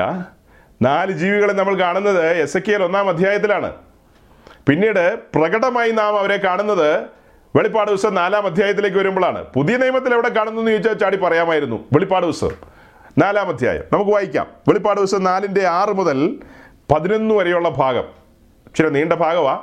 വെളിപ്പാട് 4:6 മുതൽ 11 വരെയുള്ള ഭാഗം വായിച്ച് മുഴുവൻ കൊണ്ടുപോകാൻ കഴിഞ്ഞില്ലെങ്കിലും നമുക്ക് ഇടയ്ക്ക് വെച്ച് സ്കിപ്പ് ചെയ്യാം. പിന്നെ നിങ്ങൾ വീട്ടിലിരുന്ന് വായിച്ചുകൊള്ളുക. 3-4 വാക്യങ്ങൾ അവിടെ തന്നെ വായിക്കാനുണ്ട്. സിംഹാസനത്തിന്റെ മുമ്പിൽ പടകിനൊത്ത കണ്ണാടിക്കടൽ, സിംഹാസനത്തിന്റെ നടുവിലും സിംഹാസനത്തിന്റെ ചുറ്റിലും 4 ജീവികൾ, അവയ്ക്ക് മുമ്പുറവും പിമ്പുറവും കണ്ണ് നിറഞ്ഞിരുന്നു. ഒന്നാം ജീവി സിംഹാസനത്തിന് സദൃശ്യം, രണ്ടാം ജീവി കാളയ്ക്ക് സദൃശ്യം, മൂന്നാം ജീവി മനുഷ്യനെ പോലെ മുഖമുള്ളത്, നാലാം ജീവി പറക്കുന്ന കഴുകിന് സദൃശ്യം. നാലാം ജീവി 4 ജീവികളും ഓരോന്നിനും 6-6 ചിറകുള്ളതായി ചുറ്റിലും അകത്തും കണ്ണ് നിറഞ്ഞിരിക്കുന്നു. ഇരിക്കുന്നവനും ഇരുന്നവനും വരുന്നവനുമായി സർവശക്തിയുള്ള കർത്താവായ ദൈവം പരിശുദ്ധൻ പരിശുദ്ധൻ പരിശുദ്ധൻ എന്ന് അവർ രാപ്പകൽ വിശ്രമം കൂടാതെ പറഞ്ഞുകൊണ്ടിരിക്കുന്നു. നീണ്ട ഒരു പാസേജാണ് വായിച്ചത്, അതങ്ങ് സ്കിപ്പ് ചെയ്യാനായിട്ട് പറ്റിയില്ല. സമയം മുന്നോട്ട് പോയിക്കൊണ്ടിരിക്കുന്നുണ്ട്. എന്നാലും ആ ഭാഗങ്ങളിൽ നിന്ന് സിംഹാസനത്തെ നാം കാണുകയാണ്. 4-ാം അധ്യായം തുറക്കുമ്പോൾ മേലാൽ സംഭവിക്കാനുള്ള കാര്യങ്ങളെ യോഹന്നാന് ആത്മാവിൽ ദൂതൻ കാണിച്ചു കൊടുക്കുകയാണ്. അങ്ങനെ കാണിച്ചു കൊടുക്കുമ്പോഴാണ് സിംഹാസനം, സിംഹാസനത്തിന് മുമ്പിൽ പളുങ്കിനൊത്ത കണ്ണാടിക്കടൽ, അവിടെ 7 ദീപങ്ങൾ. പിന്നീട് കാണുന്നത് എന്താ, 24 മൂപ്പന്മാരെ കാണാം. അത് കഴിഞ്ഞ് 4 ജീവികളെ കാണാം. നമ്മൾ ആത്മലോകവുമായി ബന്ധപ്പെട്ട കാര്യങ്ങളാണ് പറയുന്നത്. അത് പറയാനായിട്ട് ഈ 4 മൂടുശീലയിലെ ഏറ്റവും അകത്തെ മൂടുശീല, അതിലെ കെരൂബുകളെ നമ്മൾ കണ്ടു. അതിനോടുള്ള ബന്ധത്തിലല്ലാതെ ഇതൊന്നും പറഞ്ഞു കൊണ്ടുവരാനായിട്ട് എളുപ്പമല്ല. അപ്പോൾ അതുകൊണ്ടാണ് ഈ ഭാഗം ഇങ്ങനെ എടുത്തുകൊണ്ട് വരുന്നത്. അപ്പോൾ ഇവിടെ 24 മൂപ്പന്മാരെ കാണുന്നുണ്ട്. ആ 24 മൂപ്പന്മാരോടുള്ള ബന്ധത്തിൽ ഒത്തിരി പഠനങ്ങളുണ്ട്. വെളിപ്പാട് പുസ്തകം എന്ന് പറഞ്ഞാൽ 30 മുക്കോടി ദൈവങ്ങൾ എന്ന് ഹിന്ദുക്കൾ പറയുന്ന പോലെ, വെളിപ്പാട് പുസ്തക വ്യാഖ്യാനം എന്ന് പറഞ്ഞാൽ പെന്തിക്കോസ് ലോകത്ത്, ബ്രദറൻ ലോകത്ത് 30 മുക്കോടി പുസ്തകങ്ങളുണ്ട്, വ്യാഖ്യാന പുസ്തകങ്ങൾ. ഓരോരുത്തരും വ്യാഖ്യാനിച്ചു കഴിഞ്ഞാൽ ഓരോ രീതിയിലായിരിക്കും. അപ്പോൾ അതെല്ലാം നമുക്ക് ക്രോഡീകരിക്കാനൊന്നും നമ്മെക്കൊണ്ട് പറ്റില്ല. നമ്മൾ പഠിച്ചതും മനസ്സിലാക്കിയതുമായ കാര്യങ്ങളനുസരിച്ച് ഒറ്റ വാക്കിൽ പറഞ്ഞാൽ 24 മൂപ്പന്മാർ അത് എന്തുകൊണ്ടാണ് അല്ലെങ്കിൽ എന്തുകൊണ്ടല്ല എന്നുള്ള വിശദീകരണങ്ങളൊക്കെ പറയണം.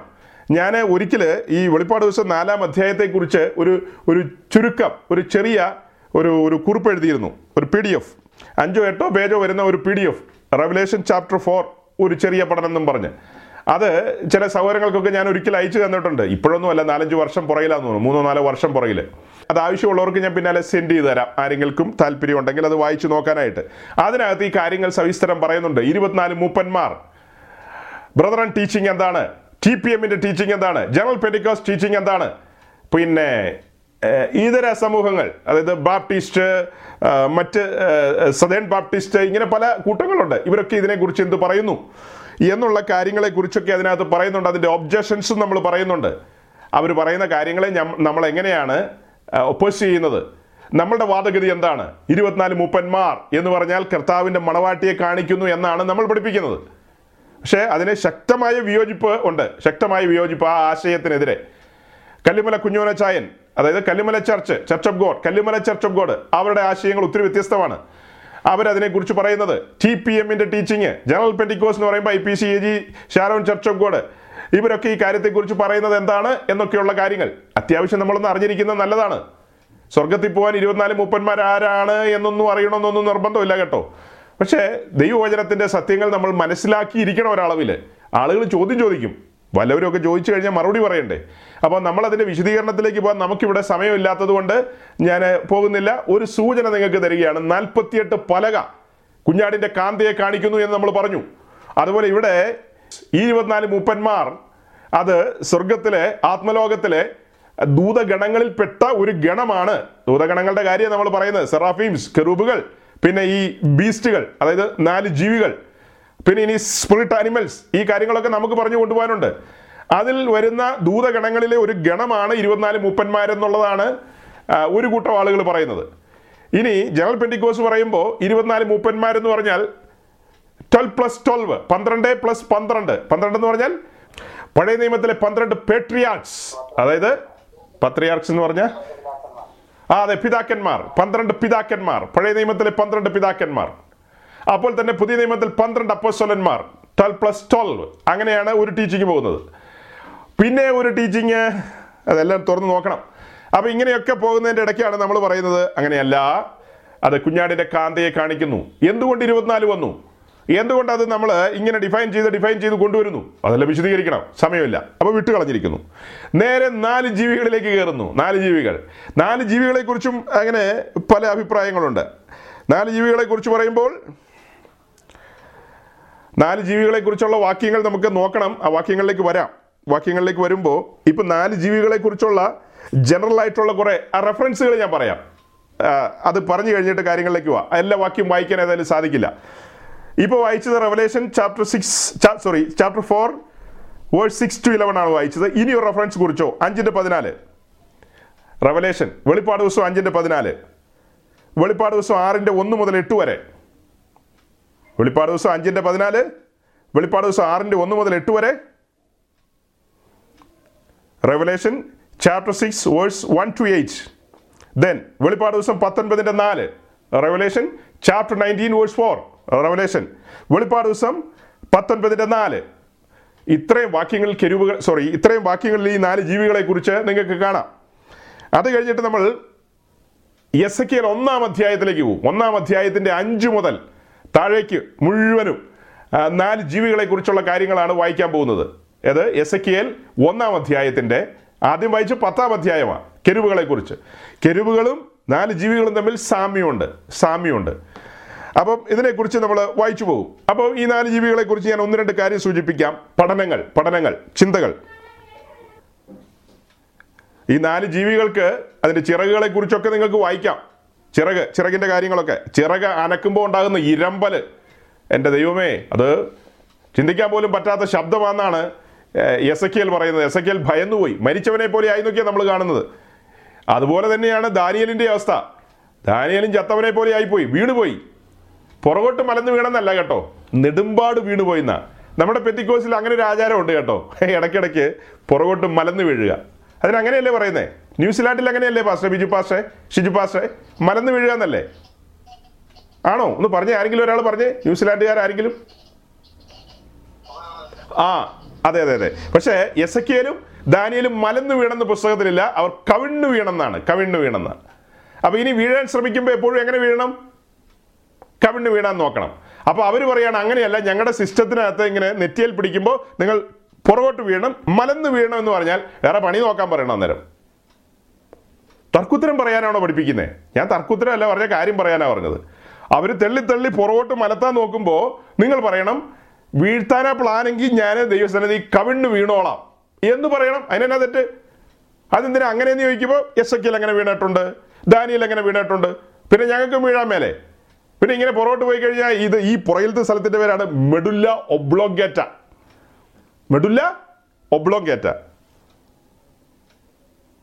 നമ്മുടെ മേരി സഹോദരി, പുള്ളിക്കാരിയുടെ പേര് മേരി എന്നാണോ ആർക്കറിയാം?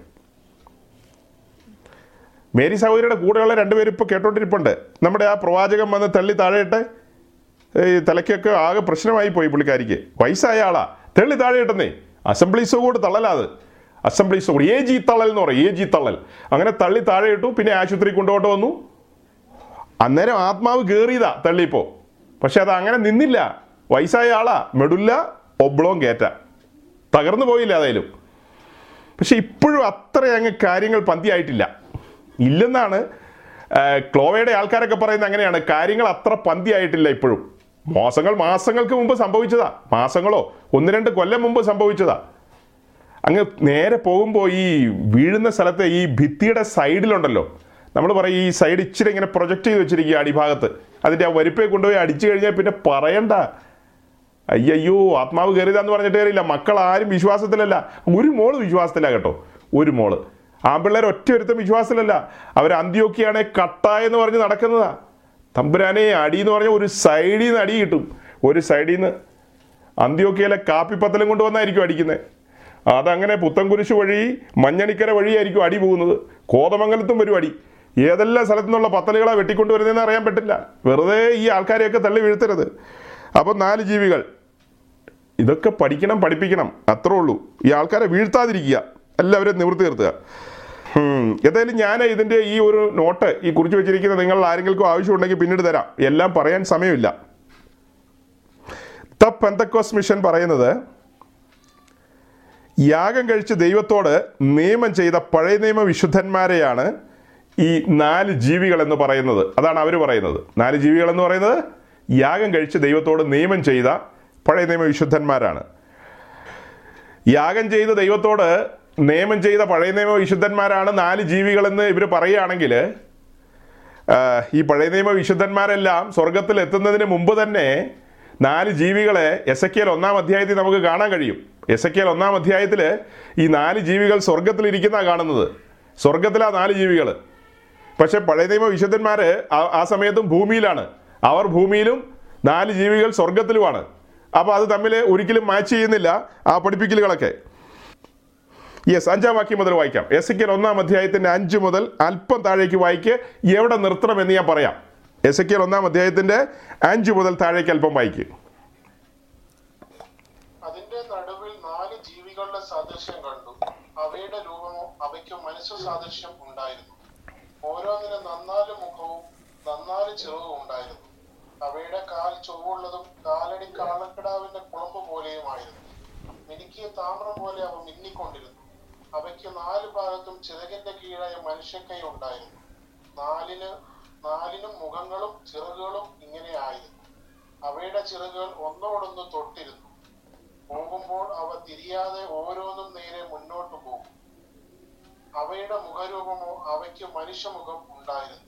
4നും വലതുഭാഗത്ത് സിംഹമുഖവും ഇടതുഭാഗത്ത് കാളമുഖവും ഉണ്ടായിരുന്നു. 4നും കഴുമുഖവും ഉണ്ടായിരുന്നു. ഇങ്ങനെയായിരുന്നു അവയുടെ മുഖങ്ങൾ. അവയുടെ ചിറകുകൾ മേൽഭാഗം വിടർന്നിരുന്നു. ഈ 2 ചിറക് തമ്മിൽ തൊട്ടും ഈ 2 ചിറക് കൊണ്ട് ശരീരം മറച്ചും ഇരുന്നു. അവ ഓരോന്നും നേരെ മുമ്പോട്ട് പോകും. പോകുമ്പോൾ അവ തിരിയാതെ ആത്മാവിന് പോകേണ്ടിയ ഇടത്തേക്ക് തന്നെ പോകും. ജീവികളുടെ നടുവിൽ കത്തിക്കൊണ്ടിരിക്കുന്ന തീക്കനൽ പോലെയും പന്തങ്ങൾ പോലെയും ഒരു കാഴ്ച ഉണ്ടായിരുന്നു. അത് ജീവികളുടെ ഇടയിൽ സഞ്ചരിച്ചു കൊണ്ടിരുന്നു. ആ തീ തേജസ്സുള്ളതായിരുന്നു. തീയിൽ നിന്ന് മിന്നൽ പുറപ്പെട്ടുകൊണ്ടിരുന്നു. ജീവികൾ മിന്നൽ പോലെ അങ്ങോട്ടും ഇങ്ങോട്ടും ഓടിക്കൊണ്ടിരുന്നു. ഞാൻ ജീവികളെ നോക്കിയപ്പോൾ നിലത്ത് ജീവികളുടെ അരികെ 4 മുഖത്തിനും നേരെ ഓരോ ചക്രം കണ്ടു. ചക്രങ്ങളുടെ കാഴ്ച പണിയും പുഷ്പരാഗത്തിന്റെ കാഴ്ച പോലെയും ആയിരുന്നു. അവയ്ക്ക് 4നും ഒരു ഭാഷ തന്നെ ആയിരുന്നു. അവയുടെ കാഴ്ചയും പണിയും ചക്രത്തിൽ കൂടി മറ്റൊരു ചക്രം ഉള്ളതുപോലെ ആയിരുന്നു. അവയ്ക്ക് 4 ഭാഗത്തേക്കും പോകാം, തിരിവാൻ ആവശ്യമില്ല. അവയുടെ വട്ട് പൊക്കമേറിയതും ഭയങ്കരവും ആയിരുന്നു. 4ന്റെയും വട്ടുകൾക്ക് ചുറ്റും അടുത്തടുത്ത് കണ്ണുണ്ടായിരുന്നു. ജീവികൾ പോകുമ്പോൾ ചക്രങ്ങളും ചേർന്ന് തന്നെ പോകും. ജീവികൾ ഭൂമിയിൽ നിന്ന് പോകുമ്പോൾ ചക്രങ്ങളും പോകും. ആത്മാവിന് പോകേണ്ടിയിടത്തൊക്കെയും അവ പോകും. ജീവികളുടെ ആത്മാവ് ചക്രങ്ങളിലായിരുന്നത് കൊണ്ട് ചക്രങ്ങൾ അവയോടുകൂടെ പോകും. മതി, നീണ്ട ഭാഗങ്ങളാണ് വായിച്ചത്. ഇതാ ഞാൻ തുടക്കത്തിൽ പറഞ്ഞത്, ഇത്രയും നീണ്ട ഭാഗമൊക്കെ വായിച്ചാൽ കേട്ടിരിക്കാനായിട്ട് ഇത്തിരി ബുദ്ധിമുട്ടായിരിക്കും. സാധാരണ ഒരു ചെറിയ വാക്യമൊക്കെ വായിച്ച് വേഗം പ്രസംഗിച്ച് അങ്ങനെ മുന്നോട്ട് പോവുകയാണല്ലോ. ഇത് ഒരു പഠനം എന്നുള്ള നിലയിൽ ചില ബോധ്യങ്ങൾക്ക് വേണ്ടിയാണ് നമ്മളിങ്ങനെ വിശദമായി പരതിക്കൊണ്ടിരിക്കുന്നത്. അപ്പോൾ അങ്ങനെ ഈ കാര്യങ്ങളൊക്കെ കണ്ടപ്പോൾ 4 ജീവികളെക്കുറിച്ചുള്ളൊരു ചെറിയ രൂപരേഖ നിങ്ങൾക്ക് കിട്ടി. ആ 4 ജീവികളുടെ ഒരു ഭാഗം, അല്ലെങ്കിൽ അതിന് 4 മുഖമായിരുന്നു. ഒന്ന് കഴുകുമുഖം, ഒന്ന് സിംഹമുഖം, ഒന്ന് മനുഷ്യമുഖം, ഒന്ന് പിന്നെ കാളമുഖം. അങ്ങനെ 4 മുഖങ്ങൾ. ആ 4 മുഖങ്ങളെക്കുറിച്ചും വേഗന്ന് അതിനൊരു ചെറിയൊരു എക്സ്പ്ലനേഷൻ തരാം. നിങ്ങൾ നോട്ട് ചെയ്ത് വെച്ചോ, കുറിക്കേണ്ടവർ കുറിച്ച് വെച്ചോ. അവിടെ കാണിക്കുന്ന ലയൺ അഥവാ സിംഹമുഖം എന്ന് പറയുന്നത് മാജസ്റ്റി ആൻഡ് പവറിനെ കാണിക്കുന്നു. അതായത് പ്രഭുത്വത്തെയും അധികാരത്തെയും. Majesty and power, lion. Lion കാണിക്കുന്ന എന്താ? മാജസ്റ്റി ആൻഡ് പവർ, പ്രഭുത്വവും അധികാരവും. സിംഹമുഖത്തിൻ്റെ കാര്യമാണ് പറഞ്ഞത്. അടുത്തത് കഴുകുമുഖം, ഈഗിൾ, സൊവൈൻറ്റി, പരമാധികാരത്തെ കാണിക്കുന്നു. പരമാധികാരം, അത് പരമാധികാരത്തെ കാണിക്കുന്നു, ഈഗിൾ. അടുത്ത ഓക്സ് അഥവാ കാളമുഖം, ശക്തിയെ കാണിക്കുന്നു. സ്ട്രെങ്തിനെ കാണിക്കുന്നു. അത് കഴിഞ്ഞ് മാൻ അഥവാ മനുഷ്യമുഖം, അത് ബുദ്ധിയെ കാണിക്കുന്നു. ഇൻ്റലിജൻസ് ബുദ്ധിയെ കാണിക്കുന്നു. അപ്പോൾ ഈ നാല് മുഖങ്ങൾ നാല് വ്യത്യസ്തമായ നിലയിലുള്ള കാര്യങ്ങളാണ് പറയുന്നത്. നാല് വ്യത്യസ്തമായ കാര്യങ്ങൾ, നാല് ജീവികളുടെ ഈ നാല് മുഖങ്ങളെക്കുറിച്ച് നമുക്ക് സമാഗമന കൂടാരത്തിൻ്റെ ചുറ്റും പാളയമിറങ്ങിയിരിക്കുന്ന ഇസ്രായേൽ ഗോത്രങ്ങളുടെ കൊടിയിലേക്ക് നോക്കിയാൽ കാണാൻ കഴിയും. ഇസ്രായേൽ ഗോത്രത്തിൻ്റെ കൊടിയിലേക്ക്. അപ്പോൾ ഈ നാല് ജീവികളുടെ ഈ നാല് മുഖങ്ങളെക്കുറിച്ചുള്ള ഒരു ചെറിയ രൂപരേഖ കിട്ടി. അത് ഇനിയും പറഞ്ഞു പോകാനുണ്ട്, പക്ഷേ ആ ഭാഗം സ്കിപ്പ് ചെയ്തിട്ട് വേഗം സ്പിരിറ്റ് ആനിമൽസിനെ കുറിച്ച് പറയാണ്. അത് പറയാൻ പറ്റിയില്ലെങ്കിലും അതിൻ്റെ റെഫറൻസിങ്ങിലും തരാം. സ്പിരിറ്റ് ആനിമൽസ്, അതായത് സ്വർഗീയമായ മൃഗങ്ങൾ, ആത്മലോകത്തെ മൃഗങ്ങൾ, സ്പിരിറ്റ് ആനിമൽസ്. 2 രാജാക്കന്മാരുടെ പുസ്തകം 2-ാം അധ്യായത്തിൻ്റെ 11-ഉം 12-ഉം വാക്യം. ആദ്യം വാക്യങ്ങളെല്ലാം ഒന്ന് നോട്ട് ചെയ്ത് വയ്ക്കുക, എന്നിട്ട് നമുക്കൊന്ന് വായിക്കാം. 2 രാജാക്കന്മാർ 2 Kings chapter 2 verse 11 and 12. 2 രാജാക്കന്മാർ 6-ാം അധ്യായത്തിൻ്റെ 13 മുതൽ 17 വരെയുള്ള വാക്യങ്ങൾ. 2 Kings chapter 6 verse 13 to 17. 2 രാജാക്കന്മാർ 6-ന്റെ 13 മുതൽ 17 വരെയുള്ള വാക്യങ്ങൾ. ദെൻ സെക്കറിയാവ് 1-ന്റെ 8 മുതൽ 11 വരെയുള്ള വാക്യങ്ങൾ. സെക്കറിയ 1-ന്റെ 8 മുതൽ 11 വരെയുള്ള വാക്യങ്ങൾ. അപ്പോൾ അതിൽ സെക്കറിയാവ് വായിക്കാം നമുക്ക്. സെക്കറിയാവിൻ്റെ പുസ്തകം 1-ാം അധ്യായം, സെക്കറിയാവിൻ്റെ പ്രവചനം 1-ാം അധ്യായം 8 മുതൽ 11 വരെയുള്ള വാക്യങ്ങൾ. ഈ 2 രാജാക്കന്മാരുടെ പുസ്തകത്തിലെ ആ വാക്യങ്ങൾ നിങ്ങൾക്ക് അറിയാം, വായിച്ചില്ലെങ്കിലും ഓർമ്മയിലുണ്ട്. ഏലിയാവിനെ കൊണ്ടുപോകാൻ നേരത്ത് സ്വർഗത്തിലെ അഗ്നിരഥങ്ങളും അശ്വരഥങ്ങളും വരുന്ന ഭാഗങ്ങളാണതെല്ലാം. അഗ്നിരഥങ്ങളും അശ്വരഥങ്ങളും. 6-ാം അധ്യായത്തിലെ വിഷയം എന്താ? ഏലീശയുടെ ബാല്യക്കാരൻ വിറച്ചുപോയി. അശൂറിൻ്റെ പടയൊക്കെ കടന്നു വന്നു കഴിഞ്ഞപ്പോൾ അവൻ പേടിച്ചുപോയി. അപ്പോൾ അവർ വന്ന് പാളയം ഇറങ്ങി കിടക്കുന്ന ആ കാഴ്ചയുടെ മുമ്പാകെ അവൻ പറയുമ്പോൾ ഏലീശ പറയുന്നുണ്ട്, ദൈവമേ ഇവൻ്റെ കണ്ണൊന്ന് തുറന്നു കൊടുക്കണമേ ഈ കാഴ്ച കാണാനായിട്ട്. കണ്ണ് തുറന്നപ്പോൾ അവൻ കണ്ടതെന്താ? സ്വർഗത്തിലെ സൈന്യം, അശ്വസേന, അശ്വാരൂഢ സേനകൾ, സ്വർഗത്തിലെ സൈന്യം മുഴുവൻ വന്ന് നിൽക്കുന്ന കാഴ്ചയാണ് ഏലീശയുടെ ബാല്യക്കാരൻ കാണുന്നത്. അപ്പോൾ ഇനി സെക്കറിയാവിൻ്റെ പുസ്തകത്തിലെ ആ വാക്യം ഒന്ന് വായിക്കാം. സെക്കറിയാവ്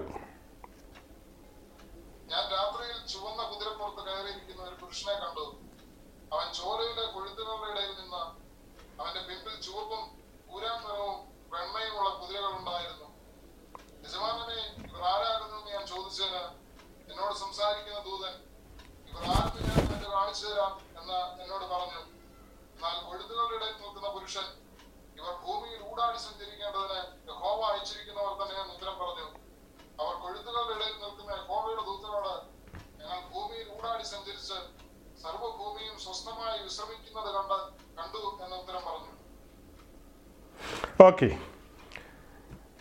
അപ്പോൾ ആദ്യം പറഞ്ഞ വാക്യങ്ങളൊക്കെ നമുക്ക് അറിയാവുന്നതുകൊണ്ട് വായിച്ചില്ല. സെഖരിയാവിൻ്റെ പുസ്തകത്തിലെ വാക്യം നമ്മളങ്ങനെ ശ്രദ്ധിക്കാത്തതുകൊണ്ട് നമ്മളത് വായിച്ചു. ഈ ഭാഗം പറഞ്ഞ് നമ്മളിവിടെ അവസാനിപ്പിക്കും. സമയം ഒത്തിരി മുന്നോട്ട് വന്നിരിക്കുന്നു, നമ്മളിവിടെ അവസാനിപ്പിക്കും. അപ്പോൾ ഈ വാക്യത്തിൽ നിന്ന് എന്താ മനസ്സിലായത്? അവിടെ പല നിറത്തിലുള്ള കുതിരകളെ കാണുകയാണ്. ഇനി വെളിപ്പാട് പുസ്തകത്തിലേക്ക് പോയാലോ? വെളിപ്പാട് പുസ്തകത്തിലേക്ക് പോയി കഴിഞ്ഞാൽ അവിടെ ദൂതന്മാർ കലശങ്ങളുമായിട്ട് വരുന്ന സമയത്തൊക്കെ ഈ പറയുന്ന സ്വർഗീയമായ സ്പിരിറ്റ് ആനിമൽസ്, ആത്മലോകത്തെ ഈ പറയപ്പെട്ട മൃഗങ്ങളെയൊക്കെ കാണാൻ കഴിയും. ആത്മലോകം നമുക്കത്ര വെളിപ്പെട്ട ഒരു കാര്യമല്ല. ഇതെല്ലാം ഈ വാക്യങ്ങളെ വെച്ചിട്ട് നമ്മളൊന്ന് പറയുന്നത് മാത്രം. ഇതൊന്നും നമുക്ക് എല്ലാം വെളിപ്പെട്ടതല്ല. സഹോദരങ്ങളെ, ഒരു കാര്യം നിങ്ങൾ മനസ്സിലാക്കണം. നമ്മുടെ പൂർവന്മാരായ പിതാക്കന്മാർ, ഭക്തന്മാരായ പിതാക്കന്മാർ ഈ ആത്മലോകം കണ്ണാലെ കണ്ടിട്ടുള്ളവരുണ്ട്. ആത്മലോകം കണ്ടിട്ടുള്ളവരുണ്ട്. ഇനി എനിക്ക് പറയേണ്ടിയിരുന്നത് അത് കുറേ വാക്യങ്ങളുണ്ട്. അതായത് ദൂതന്മാരുടെ ക്വാളിറ്റിയെക്കുറിച്ച് പറയാനുണ്ട്. അത് ഒരു 10-15 പോയിന്റ്സ് ഉണ്ട്. ഞാനതൊരു കാര്യം ചെയ്യാം, അത് നമ്മൾ സ്കിപ്പ് ചെയ്യാന്ന് പറഞ്ഞല്ലോ. ഇനി ദൂതന്മാരുടെ ലോകം സ്കിപ്പ് ചെയ്യാണ്. അതെല്ലാം ഞാൻ എഴുതാം, ഞാൻ സമയമെടുത്ത് എഴുതി ഞാൻ നിങ്ങൾക്ക് സെൻഡ് ചെയ്യാം. അത് കഴിഞ്ഞ് ദൂതന്മാരുടെ വർക്ക്, അവരുടെ പ്രവൃത്തിയെക്കുറിച്ച്, അതും കുറേ ഉണ്ട്. അതും കഴിഞ്ഞ് പിന്നീട് നേരെ പോകുന്നത് സാത്താനി ലോകത്തേക്കാണ്. സാത്താനി ലോകത്തേക്ക്. അപ്പോൾ സാത്താൻ്റെ ലോകം, അതിൻ്റെ പിരിവുകൾ, ഉൾപ്പിരിവുകളെല്ലാം പിന്നെ അത് പറഞ്ഞു വരണം. അതൊക്കെ പറഞ്ഞു വരുമ്പോഴത്തേക്കും നമ്മുടെ 4 മൂടുശീല, 2-ാമത്തെ മൂടുശീലയുടെ മുകളിലേക്ക് ഒന്ന് എടുത്തിടണമെന്നുണ്ടെങ്കിൽ എത്ര ആഴ്ചകൾ മുന്നോട്ട് പോകുമെന്നറിയാവോ? അപ്പോൾ അതുകൊണ്ട് നമുക്കതെല്ലാം സ്കിപ്പ് ചെയ്യാം. അപ്പോൾ അത് പറഞ്ഞു വരുമ്പോഴാണ് ആർക്കേഞ്ചൽസ്, ആർക്കേഞ്ചൽസ് അതായത് പ്രധാന ദൂതൻ എന്ന് പറയുമ്പോൾ ദൂതഗണങ്ങളെ മൂന്നായിട്ട് തിരിച്ചിരിക്കുകയാണ്, മൂന്നായിട്ട് പ്രധാന ദൂതന്മാർ. അതിലെ പ്രധാന ദൂതന്മാർ ലൂസിഫർ, പിന്നെ മിഖായേൽ, ഗബ്രിയേൽ, മൂന്ന് ഗണമാണ്. മൂന്ന് ഗണത്തിൽ തലവന്മാരായിട്ടിരിക്കുന്നത് ലൂസിഫർ, മിഖായേൽ, ഗബ്രിയേൽ. പിന്നെ കാത്തലിക് ബൈബിളുമായി ബന്ധപ്പെട്ട് അതായത് യഹൂദ കഥകളിലുള്ള കാര്യമാണ് അഞ്ച് പ്രധാന ദൂതന്മാരെ കുറിച്ച്. ഉറിയേൽ, പിന്നെ എന്നാ റാഫായേൽ, നമ്മുടെ ഒരു വിമാനമുണ്ടല്ലോ റാഫായേൽ, ആ ബോംബിടാൻ വരുന്നത്, അതൊക്കെ യഹൂദ കഥകളിലുള്ള കാര്യമാണ്, അതൊന്നും വചനത്തിലുള്ള കാര്യമല്ല. വചനത്തിൽ വളരെ വ്യക്തമായിട്ടുണ്ട് മൂന്ന് ഗണങ്ങളാണ്. കാരണം അഞ്ചെണ്ണം ഉണ്ടെന്ന് പറഞ്ഞാൽ പൊളിഞ്ഞു പോകും. വെളിപ്പാട് ദിവസം 12-ാം അധ്യായത്തിലേക്ക് വരുമ്പോൾ ഈ ദൂതഗണങ്ങളെ ദൈവം പരിശോധിക്കുന്നുണ്ട്, ടെസ്റ്റ് ചെയ്യുന്നുണ്ട്. മൂന്ന് ഗണങ്ങളെ എന്നാണ് പറഞ്ഞിരിക്കുന്നത്, പിന്നെ അഞ്ചെണ്ണം ഉണ്ടെന്ന് പറഞ്ഞാൽ അങ്ങനെ ശരിയാവും? മൂന്ന് ഗണങ്ങളെ ഉള്ളൂ. അതിൽ പരിശോധനയിൽ പരാജയപ്പെട്ടു പോയത് ലൂസിഫർ. പുള്ളി തലകുത്തി താഴെപ്പോയി. താഴെപ്പോയി കഴിഞ്ഞപ്പോൾ പുള്ളി സാത്താനായിട്ട് മാറി എന്നൊരു പഠിപ്പീരുണ്ട്, അതങ്ങനെ അല്ലെന്നൊരു പഠിപ്പീരുണ്ട്. എന്തായാലും രണ്ട് പഠിപ്പീരുണ്ട്. അപ്പോൾ കോംപ്ലിക്കേഷൻ ഞാൻ ഉണ്ടാക്കുന്നില്ല, എനിക്ക് ആ കാര്യത്തെക്കുറിച്ച് ബോധ്യമുണ്ട്, സമയം പോലെ പിന്നീട് പറഞ്ഞോളാം. അപ്പോൾ ലൂസിഫർ താഴെ ചാടിയപ്പോൾ സാത്താനായി പോയി എന്ന് പറഞ്ഞു കഴിഞ്ഞാൽ ഒരു അപകടം കിടപ്പുണ്ട്. അതെവിടെയാണ് കിടക്കുന്നതെന്ന് അറിയാവോ? എഫേസ്യ ലേഖനം 3-ാം അധ്യായം 10-ാം വാക്യം.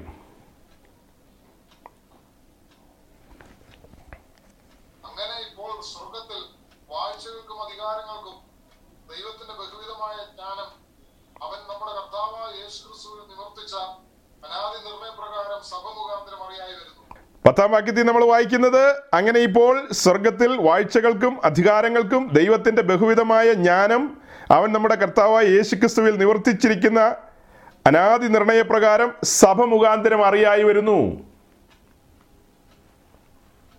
അപ്പൊ ഇത് എഫേസ്യ ലേഖനം 6-ാം അധ്യായത്തിൽ പറയുന്ന കാര്യം ഇത് ഒന്ന് തന്നെയാണെങ്കിൽ ഈ പറയപ്പെട്ട കാര്യങ്ങളെല്ലാം സഭ മുഖാന്തരം അറിയായി വരുന്നു എന്ന് പറഞ്ഞു കഴിഞ്ഞാൽ സാത്താനി ലോകത്തിന് സഭ ഇതെല്ലാം പഠിപ്പിച്ചു കൊടുക്കുന്നു എന്നാണോ അർത്ഥം?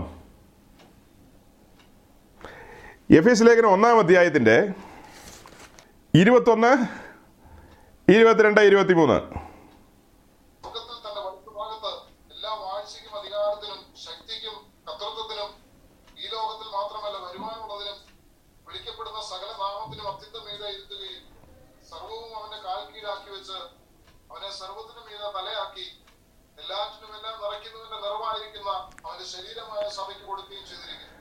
ഇപ്പോൾ വായിച്ച വാക്യത്തിലും 3-ാം അധ്യായത്തിൻ്റെ 10-ഉം 11-ഉം വായിച്ചു വരുമ്പോഴും നമുക്ക് മനസ്സിലാകുന്നൊരു കാര്യമുണ്ട്.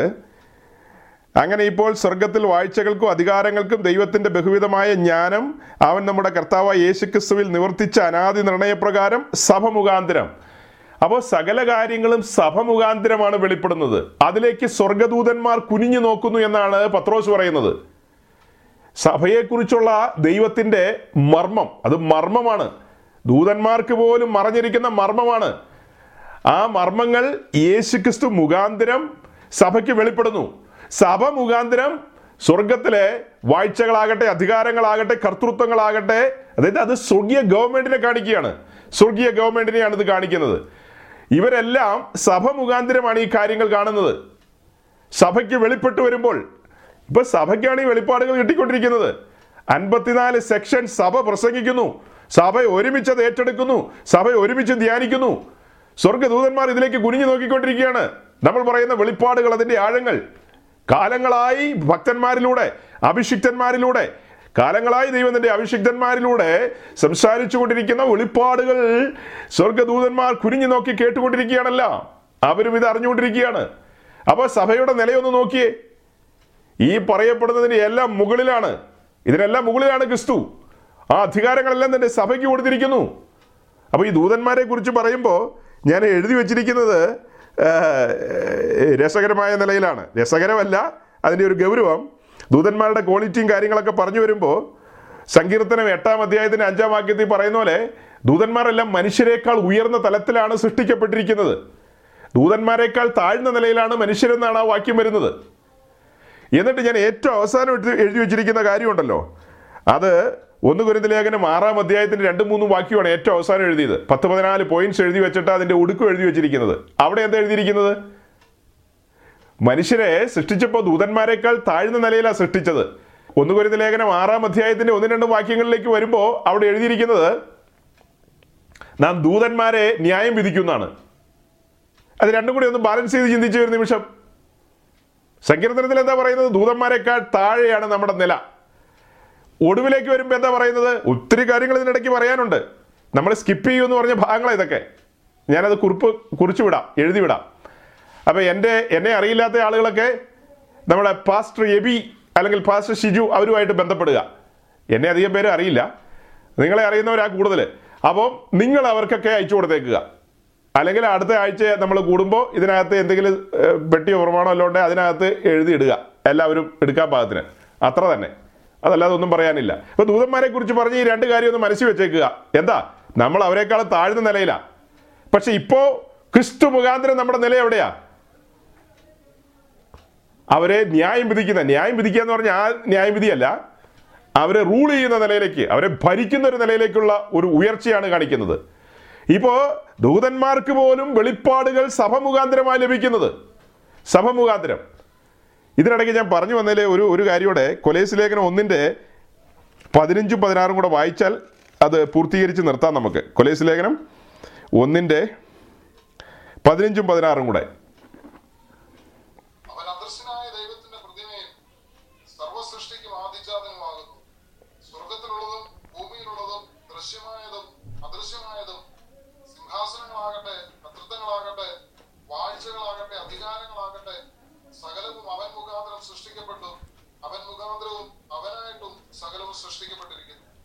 അപ്പൊ ഈ വാക്യം വായിച്ചിട്ട് ഞാൻ ചോദിച്ചിരുന്നു നിങ്ങളോടൊക്കെ. അപ്പം നമ്മുടെ കുറേ സഹോദരന്മാർ അന്ന് പറഞ്ഞത് എഫേസ്യ ലേഖനം 6:12 പറയുന്നത് ഇത് രണ്ടും ഒന്ന് തന്നെയാണെന്നാണ് പറഞ്ഞത്. കാരണം എന്താ, ഇവിടെ വായിച്ചപ്പോൾ എന്താ കണ്ടത്? ഇവിടെ ദൃശ്യമായതും അദൃശ്യമായതും സിംഹാസനങ്ങളാകട്ടെ കർത്തൃത്വങ്ങളാകട്ടെ വാഴ്ചകളാകട്ടെ അധികാരങ്ങളാകട്ടെ 4 വിധ കാര്യങ്ങളാണ് ഇവിടെയും പറയുന്നത്. അവിടെ അത് തന്നെയാണ് പറയുന്നത്, 4 വിധ കാര്യങ്ങൾ. അപ്പോൾ ഇത് രണ്ടും ഒന്ന് തന്നെയാണെന്ന് പറഞ്ഞു. അപ്പോൾ ഒരു വലിയ അപകടം കിടക്കുന്നുണ്ട്. ഇവിടെ വായിച്ചത് ഇതെല്ലാം സൃഷ്ടിക്കപ്പെട്ടതാന്നാണ്, ഇതെല്ലാം സൃഷ്ടിക്കപ്പെട്ടതാന്നാണ്. അപ്പോൾ അവിടെ സെയ്റ്റാനും സെയ്റ്റാൻ്റെ ഗവൺമെൻറ്റിനെയും അവിടെ കാണിക്കുന്നത് എഫേസ്യ ലേഖനം 6:12. അപ്പോൾ സാത്താൻ സൃഷ്ടിക്കപ്പെട്ടതെന്ന് പറഞ്ഞാൽ നിങ്ങൾ സമ്മതിക്കുമോ? വാഴ്ചകളാകട്ടെ അധികാരങ്ങളാകട്ടെ സിംഹാസനങ്ങളാകട്ടെ കർത്തൃത്വങ്ങളാകട്ടെ ഇതെല്ലാം സൃഷ്ടിക്കപ്പെട്ടതാണ്. ഇതൊക്കെ സൃഷ്ടിക്കപ്പെട്ട കാര്യമാണ്. അപ്പോൾ ഇതെല്ലാം ആഴമുള്ള വിഷയങ്ങളാണ്. പണ്ട് ഏതോ അപ്പച്ചൻ പറഞ്ഞു, അല്ലെ മുതുമുത്തച്ഛന്മാർ പറഞ്ഞു എന്നും പറഞ്ഞ് ഓരോ കാര്യങ്ങളിൽ നമ്മൾ മുന്നോട്ട് പോകല്ല വേണ്ട. വചനം പഠിക്കണം, സെയ്റ്റാൻ സാത്താൻ്റെ ആഴങ്ങളെക്കുറിച്ച് അറിയണം, ദൂതഗണങ്ങളെക്കുറിച്ച് അറിയണം, അതിൽ വീണുപോയ ദൂതനെക്കുറിച്ച് അറിയണം, അവൻ്റെ സൃഷ്ടിപ്പ്. അവനെ സൃഷ്ടിച്ചത് 9 വിധ രത്നങ്ങൾ കൊണ്ടാണ്, മനുഷ്യനെ സൃഷ്ടിച്ചത് മണ്ണുകൊണ്ടാണ്. അവൻ വീണു, മനുഷ്യനും വീണു.